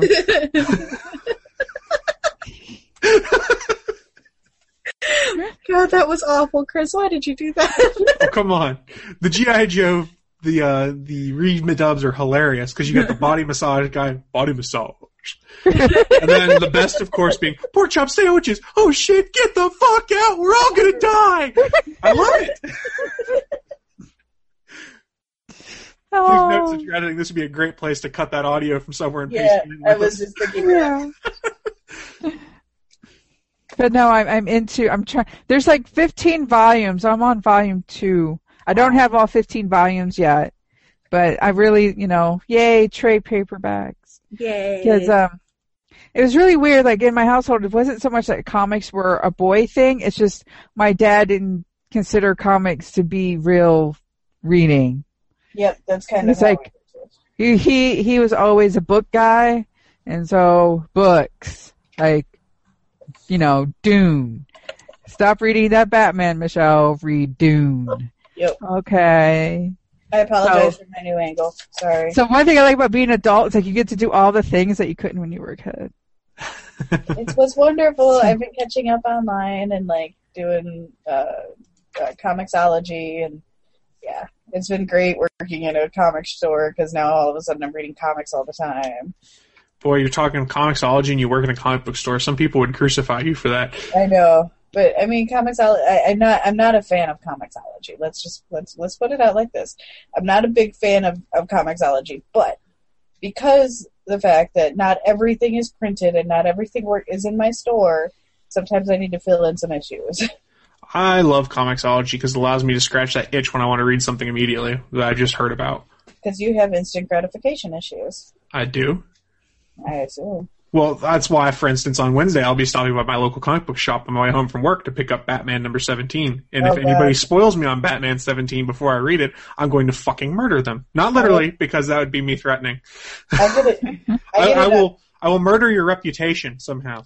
I get it. I get it Tuesday. So because Well, if you spoil me, just I'm beware. gonna, I'm gonna just tweet you random things, and maybe it'll be spoilers or maybe not. But you see, I use Tweetbot, so I'll just put you on mute for a couple days, and I'll never know. Aww. That's just no fun. That's me. I, I don't f around when it comes to Batman spoilers. Yeah, no, I will. I'm not one of those people. I hate. I hate it when people spoil. I hate it. So I will not spoil it for anybody. But oh man, I'm so excited. Yeah, Death of the Family's been pretty cool. Yes, and I last yesterday we were talking in the shop like what are the essential tie-ins? Because I've read every single one of them except for the Catwoman prologue and the uh, Detective Comics tie-in. Because I'm just not interested in Detective Comics like at all, so I I completely forgot that there even was a tie-in there. And apparently the Catwoman prologue was uh, Joker running in the background, and that was it. So I think I read the Catwoman for a prologue. I don't think it was bad, but I can't remember. I've been reading mostly just Batman, Batman and Robin, Nightwing, Batgirl, God, Teen Titans, and Red Hood Hood. Outlaws tie-ins. the Suicide Squad one is actually pretty good. Was it? Yeah. I like the concept of the Suicide Squad. I like the concept. I haven't liked it so much though. But I mean, the the tie-in that they did was pretty cool. I don't. Um, I can't think of her name. Not Harley. There's one character there who I just I'm not a fan of. So I haven't done it. Don't know. I haven't. I don't remember well enough to be honest. I'm gonna go back and reread most of the arc before I go pick it up on Wednesday because I'm pretty stoked. I was debating stopping by my uh, local comic book shop and picking up all the arcs because right now they know that they're having a back issue sale. So it, it was a thought. Um, okay. Should we talk other than comic stuff? Cause That's what I was going to do. I had a story about the Ouya, which I'm sure Adahy would have loved to have commented on, but we might bring it up when he gets back next week about their release plans for the Ouya. Basically, they're going to release an upgraded console every year for $99 of the Ouya. Why bother? Yeah, so here's what I'll say to you is I can either buy a new mi- Xbox every six, seven years for 400 or 500 bucks, or I can just buy a new Ouya every year. Where's the cost savings to me here? If, if, cause here's the thing is they can start locking down these Ouyas so they can say, oh, you don't have the right hardware to play this game. It needs year three version hardware and you have a year one style console. So you're going to end up having to upgrade at a Yeah, much more rapid pace. and we don't really know what games are going to be on it. And, Android games.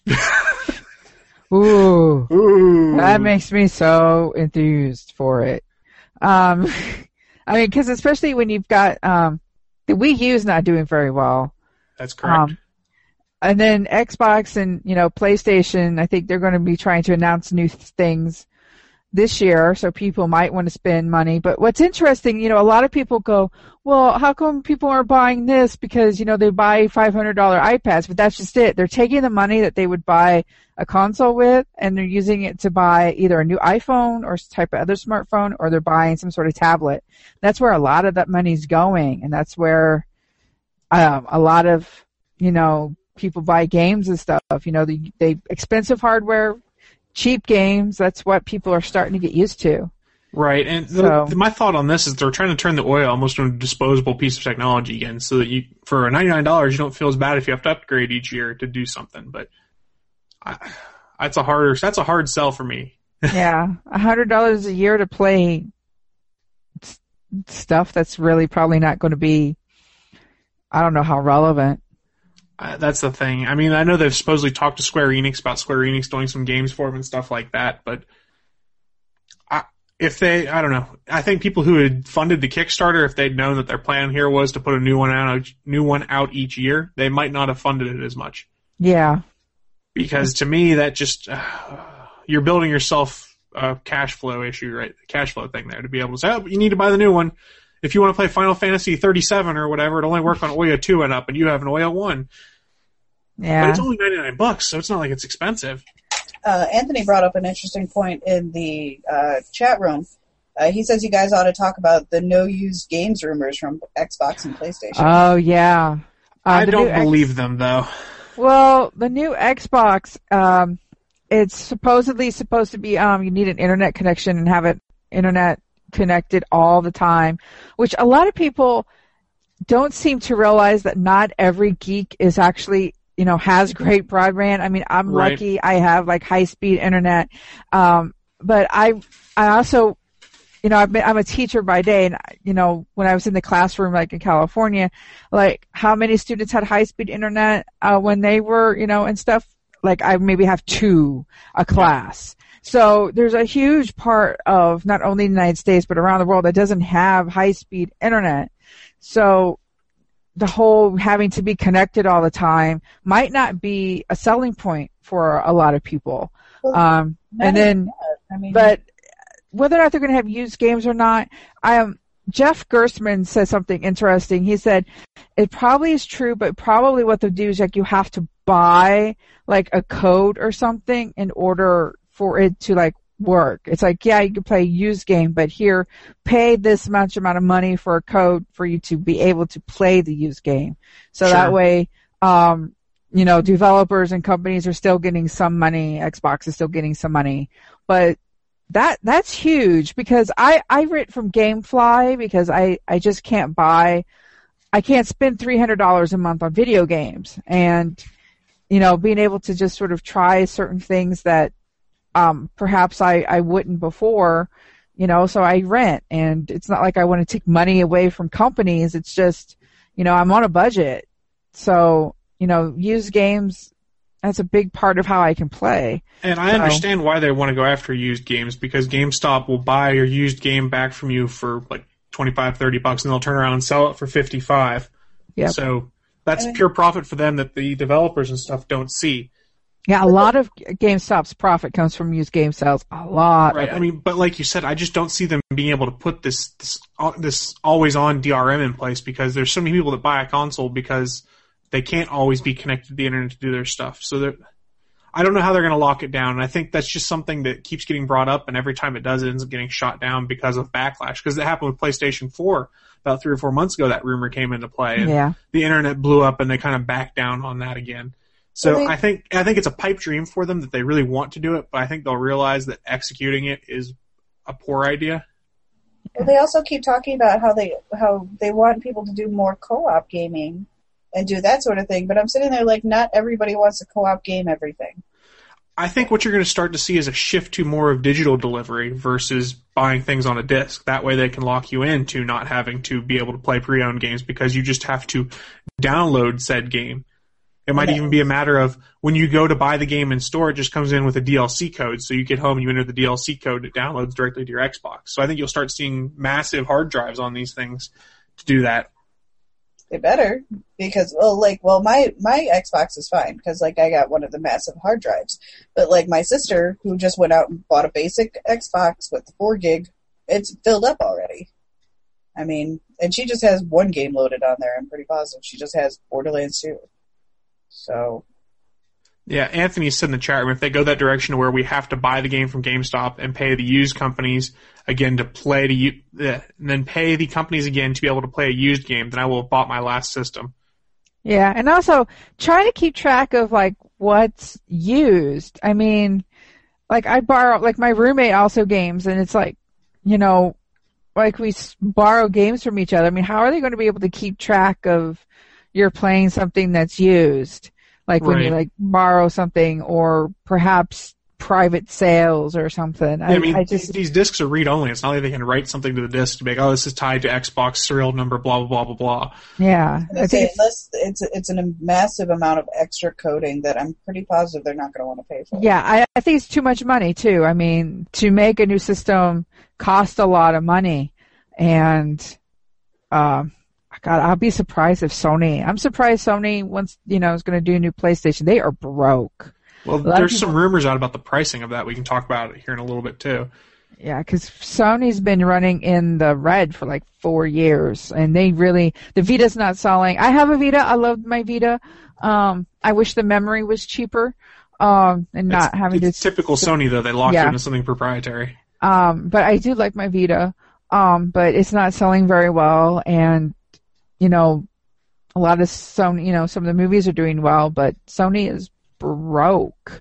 So I'm sort of wondering where they're getting the money for the PlayStation 4. Probably from their other divisions that are making money. There's not many. That's true. the TVs aren't selling.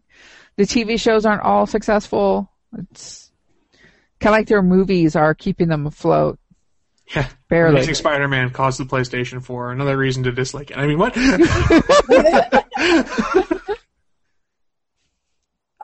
Yeah, I know there's something February 20th. Sony's gonna big announcement. A lot of people think it's the PlayStation 4. I don't. I wonder if it's something for the Vita. That's exactly what I think it is. It's something for the Vita.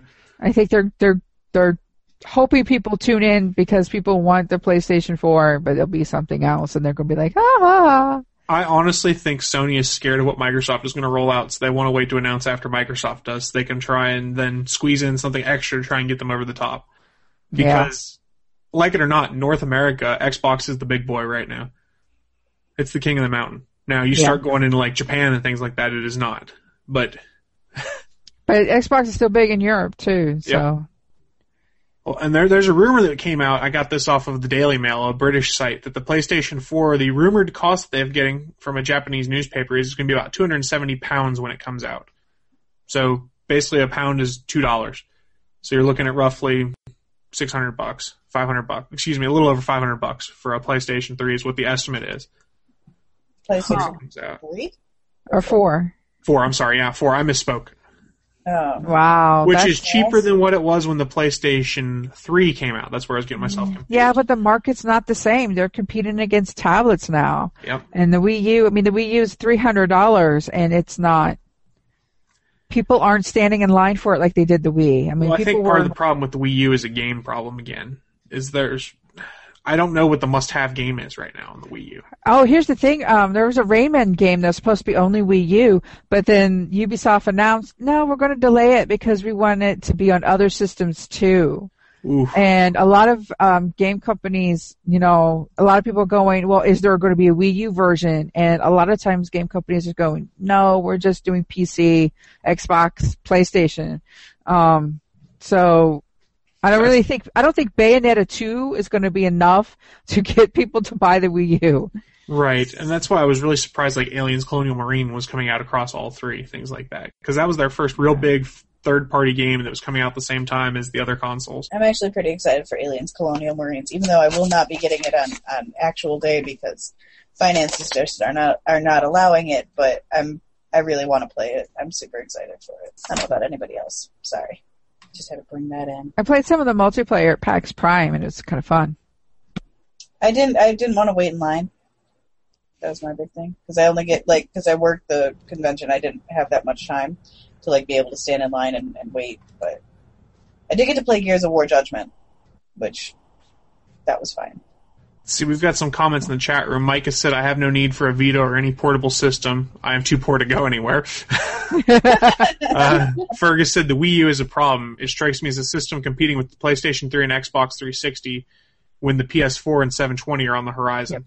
Yeah, I Yeah, think that's the- the biggest problem. Yeah, the Wii U is current gen. It is not next gen. Nobody is calling the Wii U next gen. It is It- just it's it's what it should have been like when it came out. Yeah, Um, it's the same problem you saw with the Wii when it came out, is they were using previous gen hardware to try and compete with next gen consoles of that time period.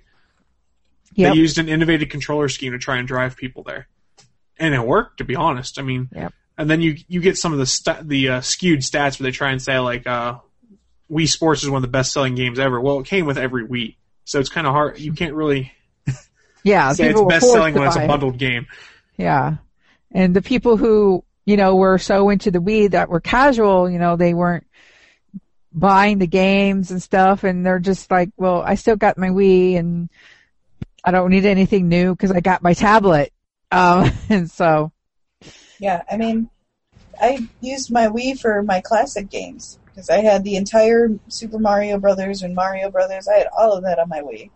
I had Right. all of Kirby. I had, you know, I had all of my classic games. There was no need for me to even think about upgrading because I only used it for classic, and I'm like, oh, I'm fine with that. And I tried playing Epic Mickey on there, and you know what? I wound up finishing it, but I was really pissed off by the end of it because the controls were just awful. You So finally like- beat that?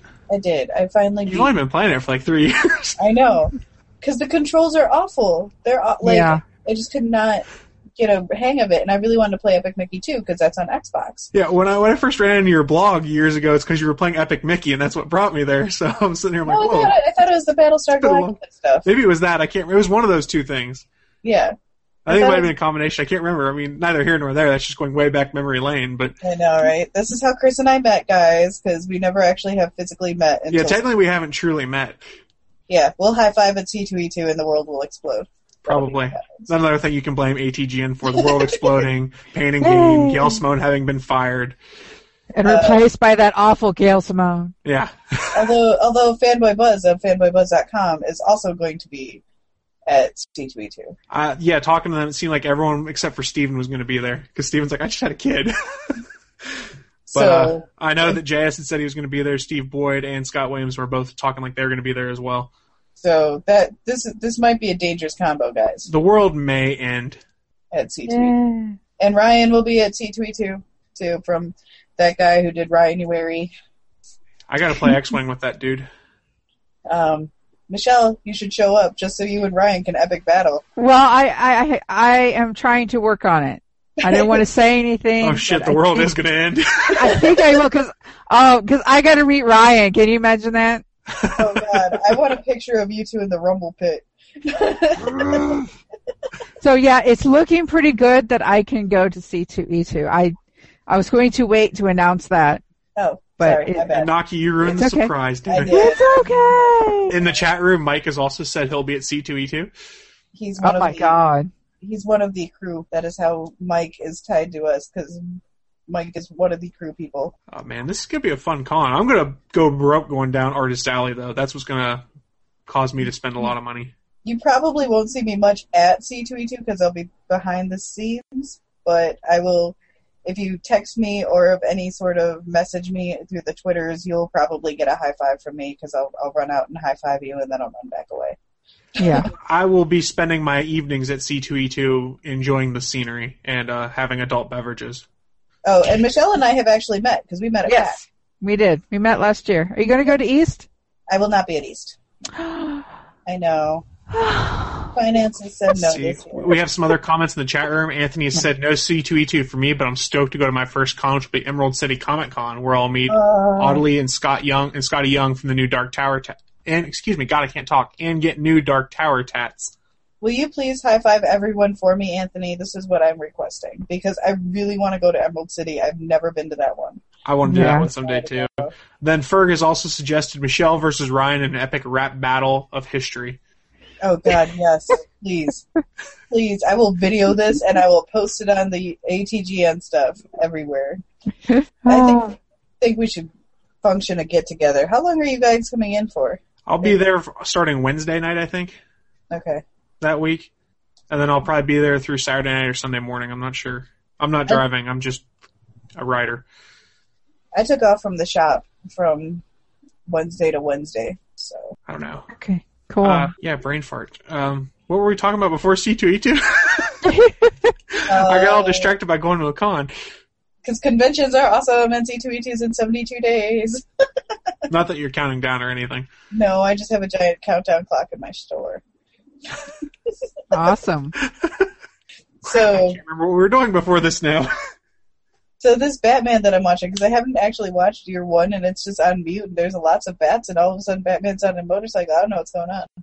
I like the published version of Year One better than the uh, oh, video that version. was so good. That was really good.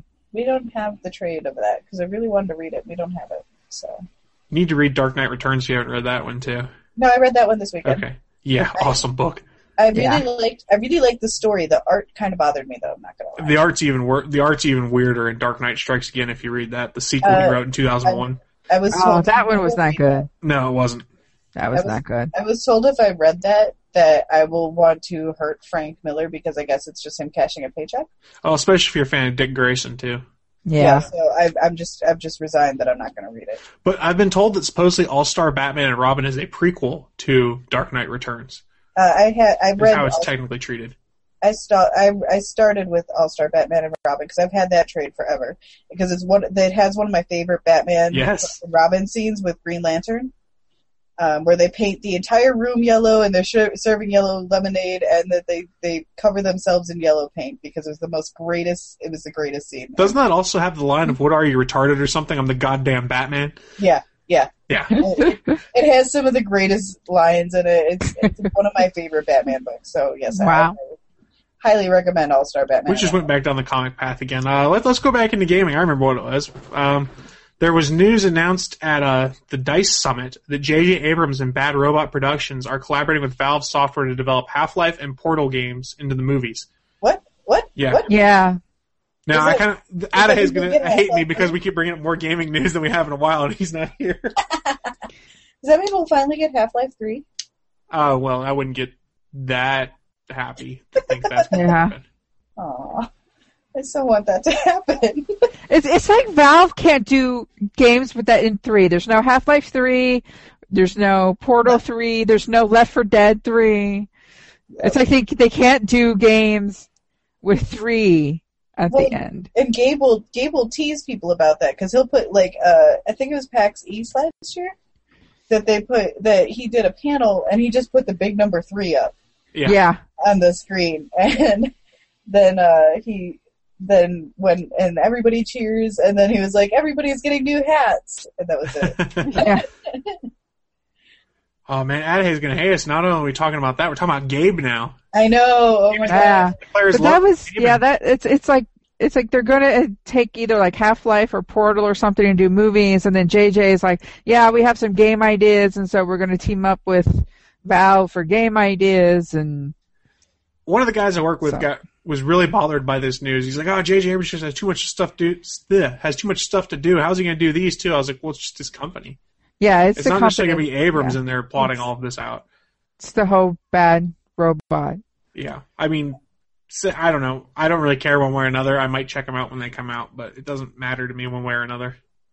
Now, with uh, how do you guys feel with Abram doing both Star Wars and Star Trek? Since we have like ten minutes left, I we'll- honestly think that at the end of Star Trek Into the Darkness, they're going to fall into a wormhole and appear in a galaxy far, far away. No, That's what I said on the Megapod, and I'm sticking to it. I, I'm wondering if they're just giving him too much. Well, honestly, I think he made Star Trek very Star Wars like, Yeah, I feel Yeah. the same way. and there's nothing wrong with that. It brought more fans into it, but it doesn't really feel like Roddenberry's Trek, which, okay, that's probably okay, because to nowadays, people really wouldn't buy as much into Roddenberry's uh, idyllic vision of the future. yeah, but at the same time, I don't know. I'm not. I'm trying hard to have an open mind on it, but I kind of agree with you. It's kind of too much for one person to be running two of these massive science fiction and it's like empires. it's like the same guys over and over. I mean, I know they've given us Lost and Fringe and Aliens and everything, but it's it, it's like the same group doing a lot of stuff. I like variety. I mean, if they, if Bad Robot start, starts bringing in perhaps, you know, other types of people instead of white guys to tell, you know, to help them tell stories, um, I just, I can't help it. I've been having to deal with the white maleness of geekdom basically all my life, and I still can't believe I'm I'm well in my 30s and I'm still having to talk about let's get more women, let's get more minorities. I can't believe we're still having that talk, but um, I completely I just agree there. It's very monochromatic. yeah, it, it's just like that's what I'm worried about. It's not so much the quality and stuff. It's just can we get some other people besides this group of white guys? That's my thing. And from a slightly cynical point of view, I think J.J. Abrams can handle it as long as he doesn't have to finish the series because that is my biggest complaint with any J.J. Abrams TV show I've watched is the end normally sucks. Oh, the yeah, Alias sucked. Lost. Lost, I'm told, sucked. Yeah, that went weird. That But- went bad. But he he no longer was involved day to day in Alias or Lost or Fringe. I didn't like the way Fringe ended either. I've said my piece about that. I have Um, not watched Fringe at all, so I don't know on that one. Yeah, but I haven't read it because I haven't watched Fringe in one day. I intend to watch Fringe, so Yeah. Um, so let's just say I didn't like the way it ended there. Um, because see, because I know these guys as products, I know how male and white they keep their viewpoint. So, like the whole idea of a female protagonist in Star Wars, I, I don't know if that will happen. I really want it to, but, you know, well, I'll have to see.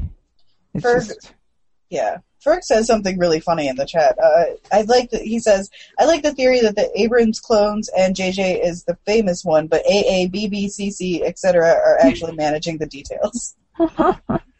And then uh, Mike has said that Roddenberry's future is the current, and I don't know that I necessarily agree with that. Uh, because Roddenberry's was all about no war, the betterment of mankind for everything, blah blah blah. yeah. I don't know. I, I'm I'm trying to keep an open mind with J.J. Abrams being in charge of both, and I had enough issue with the first Star Trek that they basically just wiped out everything that I loved because they were like, "Hey, look over here, now it's gone." I know that can't happen with. I don't really see that happening with Star Wars because what they bought was all the backstory also. So if you wipe away the backstory, people are going to get really pissed. Yeah. And at the same time, J.J. Abrams is not writing the screenplay. He's Yeah. the director. He'll have some input on things, but it's not necessarily him that's saying, no, we're going in this path. Yeah, I just hope the screenwriter for Star Wars picks the best out of the extended universe. I, I wish they figured out what they were doing with the expanded universe because I honestly think what it's going to end up being is they're just going to wipe it away. And that's that's what it sounds like Disney wants to do, is just to wipe it away. Well, they're kind of damned if they do, damned if they don't. Because if they don't do it, then they're trying to cram a bunch of backstory into one movie that most people who've just watched the movies aren't going to understand. And if they do wipe it away, they're going to piss off the quote unquote rabid fan base who's been consuming this content for years after the movies have come out. Yeah. So they're kind of screwed either way. I think there's a I think there's a happy balance. I think there's a way to take the best from the EU and I mean, but also look at nerd culture. That You're going to piss off somebody regardless. yeah. Somebody's going to get pissed off. It's just going to be how it is. Ah. I, that's a true fact also. I mean, that's why I, I'm very honestly trying to keep an open mind in a lot of these things where I would just be outright cynical to begin with. Although I do like being pleasantly surprised when I'm proven wrong. Yeah. Yeah. Or I also like being able to say I told you so when it sucks. That too. Well, everybody likes doing the "I told you so" dance. so right now I'm just kind of sitting on the fence. oh man, we've got like seven minutes left, five minutes left roughly. So I guess it's time we start wrapping up. Oh snap! And- Oh snap! And with our normal tradition, as we wrap up each week, we end with our little segment we call "What I'm Into." For uh, for those of you guys that aren't familiar with that segment, what it is is each week we talk about what different aspects or parts of nerdy culture we've been embracing, or just what we've been doing in general. Be it reading a game, not reading a game, playing a game, reading a comic, reading a book, watching something on TV, and we share it with our other hosts and with the audience themselves, and maybe an attempt to get new converts. I.e., go watch Arrow because it's really good. I'm on it. So who'd like to start us out this week with what they've been into, what they're planning on getting into? Cheryl is obviously getting into G.I. Joe based on the picture I'm seeing. Um I yeah, the first movie, the the, the first movie made me the cry. Rockless movie. Yeah, the Rockless movie made me cry because it was just.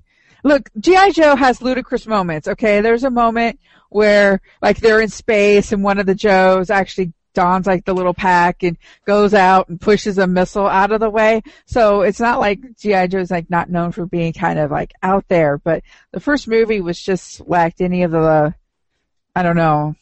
It was it was campy, but it wasn't campy good. There's Yeah. campy good and there's campy bad. This was Yeah, campy was- bad. This was just hollow. It do, it didn't really get with the team aspect and stuff. But I'm hoping the the new movie with like you know the Rock because the Rock makes everything better. Um, I I'm, I I have hopes for that. But yeah, Henry, that's Channel your inner Adahy. Do it. yeah. You have to channel So- Adahy since he's not here with your love of Yes, the rock. My love of the Rock. Hey, I'm seeing Snitch. He's he's in Snitch, which is out in a couple of weeks. Pain and Gain, um, Fast and Furious Six. Yeah, G.I. Which actually Joe. looked pretty good. I mean, that's like four right off the top of the head with the Plus, Rock. plus he's the WWE champion right now. Oh, Of course, he beat Chicago's own CM Punk for it. Yes, he did. But that's okay. so the Rock, the Rock is everywhere, and we love the fact that the Rock is everywhere. Um, so yeah, um, but yeah, that's what I've been been doing a lot of is Rock on reading. Here. I think we should get the rock on here. Yeah, good luck with that one. Yeah, Uh, Anthony has said Snake Eyes, Ray Park was everything I needed, and he's the reason I'll watch the second one after it leaves theaters because fuck them for the delay. yeah.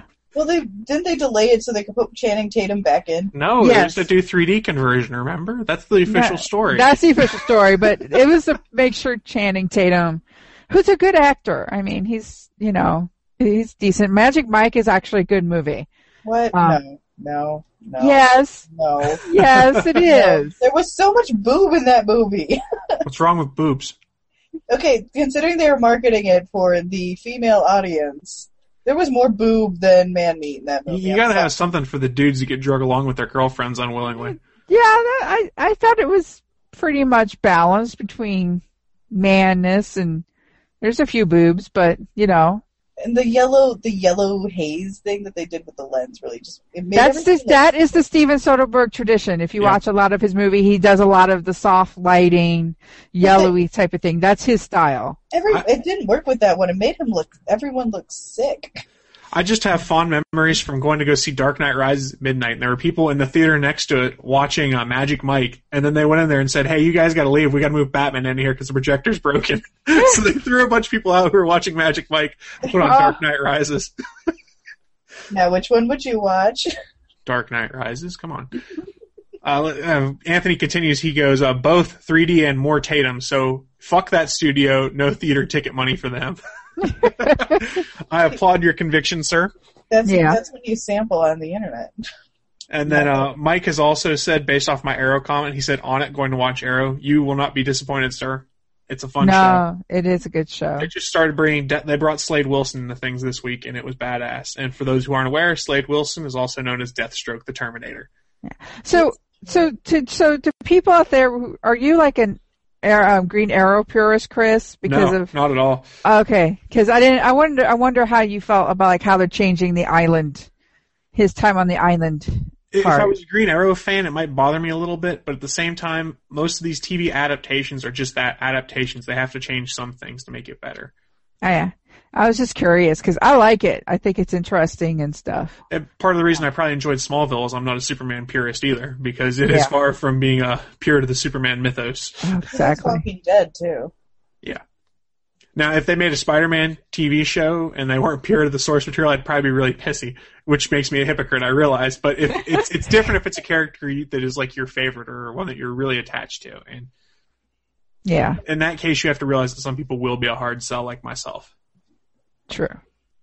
Cool. because I'm a cynical asshole. Anywho, Naki, what are you into? Um, I really have been slacked off on my gaming, so this week I'm going to pick up some games. Uh, I don't know what yet, but I'm going to play some games this week. Uh, this week I read a lot. Uh, I had mentioned earlier. Uh, I read Pride of Baghdad. I read Dark Knight Returns. I read the first two trades of uh, Ir- Incorruptible. Uh, I read the first two trades of The Walking Dead. I also read all seven Hawkeye. Um, that is currently out and I think that's it. I think that's all I read. Oh, and I read the Batman and Robin annual, and I read the very first Deadpool issue of uh, the now the Marvel Now, which I understand why why Adahy likes Deadpool. I will never be obsessed with Deadpool like like Adahy is. So, um, right now I have the uh, Batman Year One on, which I might continue watching, um, or actually watch. But uh, I've caught up on Archer. Oh, Archer's amazing as usual. I still think Chris should watch it. Yep. Um, I'm good. Community's back on the air right now. Community came back on this week, and I did watch it live. that was awesome. The Hunger Deans. I heard so many people did not like it, and I was just like, I mean, yeah, you can tell the difference as to season three to season four, and I I'm not a big fan of Britta and um, um, Troy together. Troy together. Yeah, But- that is kind of weird. I But mean, that started last season, though. That started Yeah, that last was- season under Dan Harmon. So Just Yeah. like they've hinted at Jeff and Annie. yeah, I mean, they I didn't think that they were going to continue on with that though. I liked the hint. I didn't like it. I don't like it altogether. I don't think. I, I I don't, it's like they were predicting the future though with Abed's Abed's rather uh, dream sequence where uh, Chevy Chevy Chase had been replaced with Fred Willard Yes. as, uh, as Pierce. that is awesome. I thought And that- then and then the whole baby versions of them. That was cool. that was also Ah, Greendale babies. Well, we got a couple comments in the chat room we've missed. Uh, Mike has said, need a good Deathstroke after the awful rendition in his comic. So glad it is getting canceled. I haven't been reading it, so I haven't heard much. Anthony has said, the only thing I didn't like at the start of Arrow was that his mom was alive and he had a sister, but they did a good job using the characters to tell the stories. And yeah, that's not accurate to the to the uh, original backstory, but still, I've enjoyed it. And then Mike has said he got his Deadpool issue signed by Brian Potion. Posehn. Posehn? That's how you say it. I always messed up. He was on Conan the other night, too. Yeah, he's he's a he's pretty much everywhere. He used to be on the Sarah Silverman program, which I think I was. That's what I only person who recognized him from. I think I was the only one who actually liked that show. I didn't like it. Yeah. I like I like Sarah Silverman quite a lot, quite a bit, quite a bit. So I'll wrap up. I've been I watched the series finale of Smallville again last night because I felt like it and it was awesome. If only for the last two minutes when you get the John Williams theme in there and you're like, oh, this paid off after ten years. 10 It's really years fun. Dedication. Well, I didn't watch it from season one when it came out. I started watching around season three or four, I think. But I watched all of the episodes because they used to show reruns all the time. Um, I'm still catching up on back issues. I've gotten some uh, Kickstarter books in. Like I got uh, Oxymoron in as one of my Kickstarter books I'd funded. I haven't had a chance to read it yet. And I guess oh the only the other real thing that's going on for me is I will be subbing as a guest host on Fanboy Buzz for the next three or four episodes, I guess, to fill Scott's shoes while he's out on military duty. So Where do you tune in where, there where for more find comic that? talk. Where do you find that? I don't think I know that one. Normally you're the one that tells me. I think that's what fanboybuzz.com. Fanboybuzz.com. Think so? But I'll be I'll be guest hosting on there for at least the next few episodes, and I'm looking forward to it. So if you guys are liking comic talk, go check that out. I'll be there, being a pain in the ass, much like I am here. Um, next week on the show, we are giving away two copies of Top Gear Bond Cars. Um, Ooh. it's Richard Hammond because he's cute. Look at that. Uh, but it's it's it's a little documentary about the Bond cars. Um, so if you like Bond cars and you like Top Gear and it's British, you know you should probably tune in and try to win these things. I think we're going to do it based off the game. So what we'll so we'll we'll come up with something over the weekend. We'll we'll let you know details. But Wait, we uh, have to be creative now. I think you should do like a round of fi- fact or fiction. I'll do a round of Kill Bang Mary, and we'll decide from there. How's that? That works. We'll Cool. go to the chat. You guys can win. So we like giving away things. and I have two copies to give away. Bum, bum, bum. So I guess that about wraps us up for this week then. Yay! Wow. Yay. Well, Michelle, thank you for coming back on again and getting closer to matching Ryan's record. Ah, the record will be mine again. We're looking forward to this Rumble for the ages, I'll be honest. and a thank you to Adahy if he listens to this at a later date for taking time out of his vacation to call in. You're a little insane dude, but we appreciate it. Yay, Adahy! Thanks for being dedicated. Hell, no, I'm not. If I was on vacation, I wouldn't be here. so, as we wrap up, just want to remind you guys you can follow the show on Twitter at ATGN Podcast or like us on Facebook at facebook.com slash all things good nerdy. We love to get your comments, your suggestions, your questions. You can also hit us up on the ATGN hotline at 304 806 ATGN. We will play your message back on the air and respond to you live. And don't forget, you can find us also on the web at atgnpodcast.com. And off of that site every Sunday at 11 a.m. Eastern Standard Time, we stream live. So thanks so much for tuning in, guys. We'll see you next week on Sunday for another brand new live episode of All Things Good and Nerdy. Have a good one. Bye. Thanks for tuning in to this brand new episode of All Things Good and Nerdy. If you want to know the up to the minute happenings of the show, feel free to follow us on Twitter or on Facebook. The show can be found on Twitter at ATGN Podcast or on Facebook.com slash All Things Good and Nerdy. If you have any comments or feedback, you can leave them either on Facebook or on Twitter, or you can hit us up at our voicemail number. Just call 304-806-ATGN and we'll get your message and we'll try and put it on the next show. Don't forget, the show streams live every Sunday at 11 a.m. Eastern Time. We post the link on Twitter and on Facebook so you can watch us and chat with us while we discuss the happenings of the week. If you can't catch the show live on YouTube, feel free to check us out on the audio version. You can find us on iTunes or on Stitcher Radio. Just search for All Things Good and Nerdy and download the show. But if you don't want to use any of those services, just go to atgnpodcast.com and you can download the podcast directly from our website. That wraps up another episode of All Things Good and Nerdy. Thanks for tuning in, and we'll see you guys next week. Bye.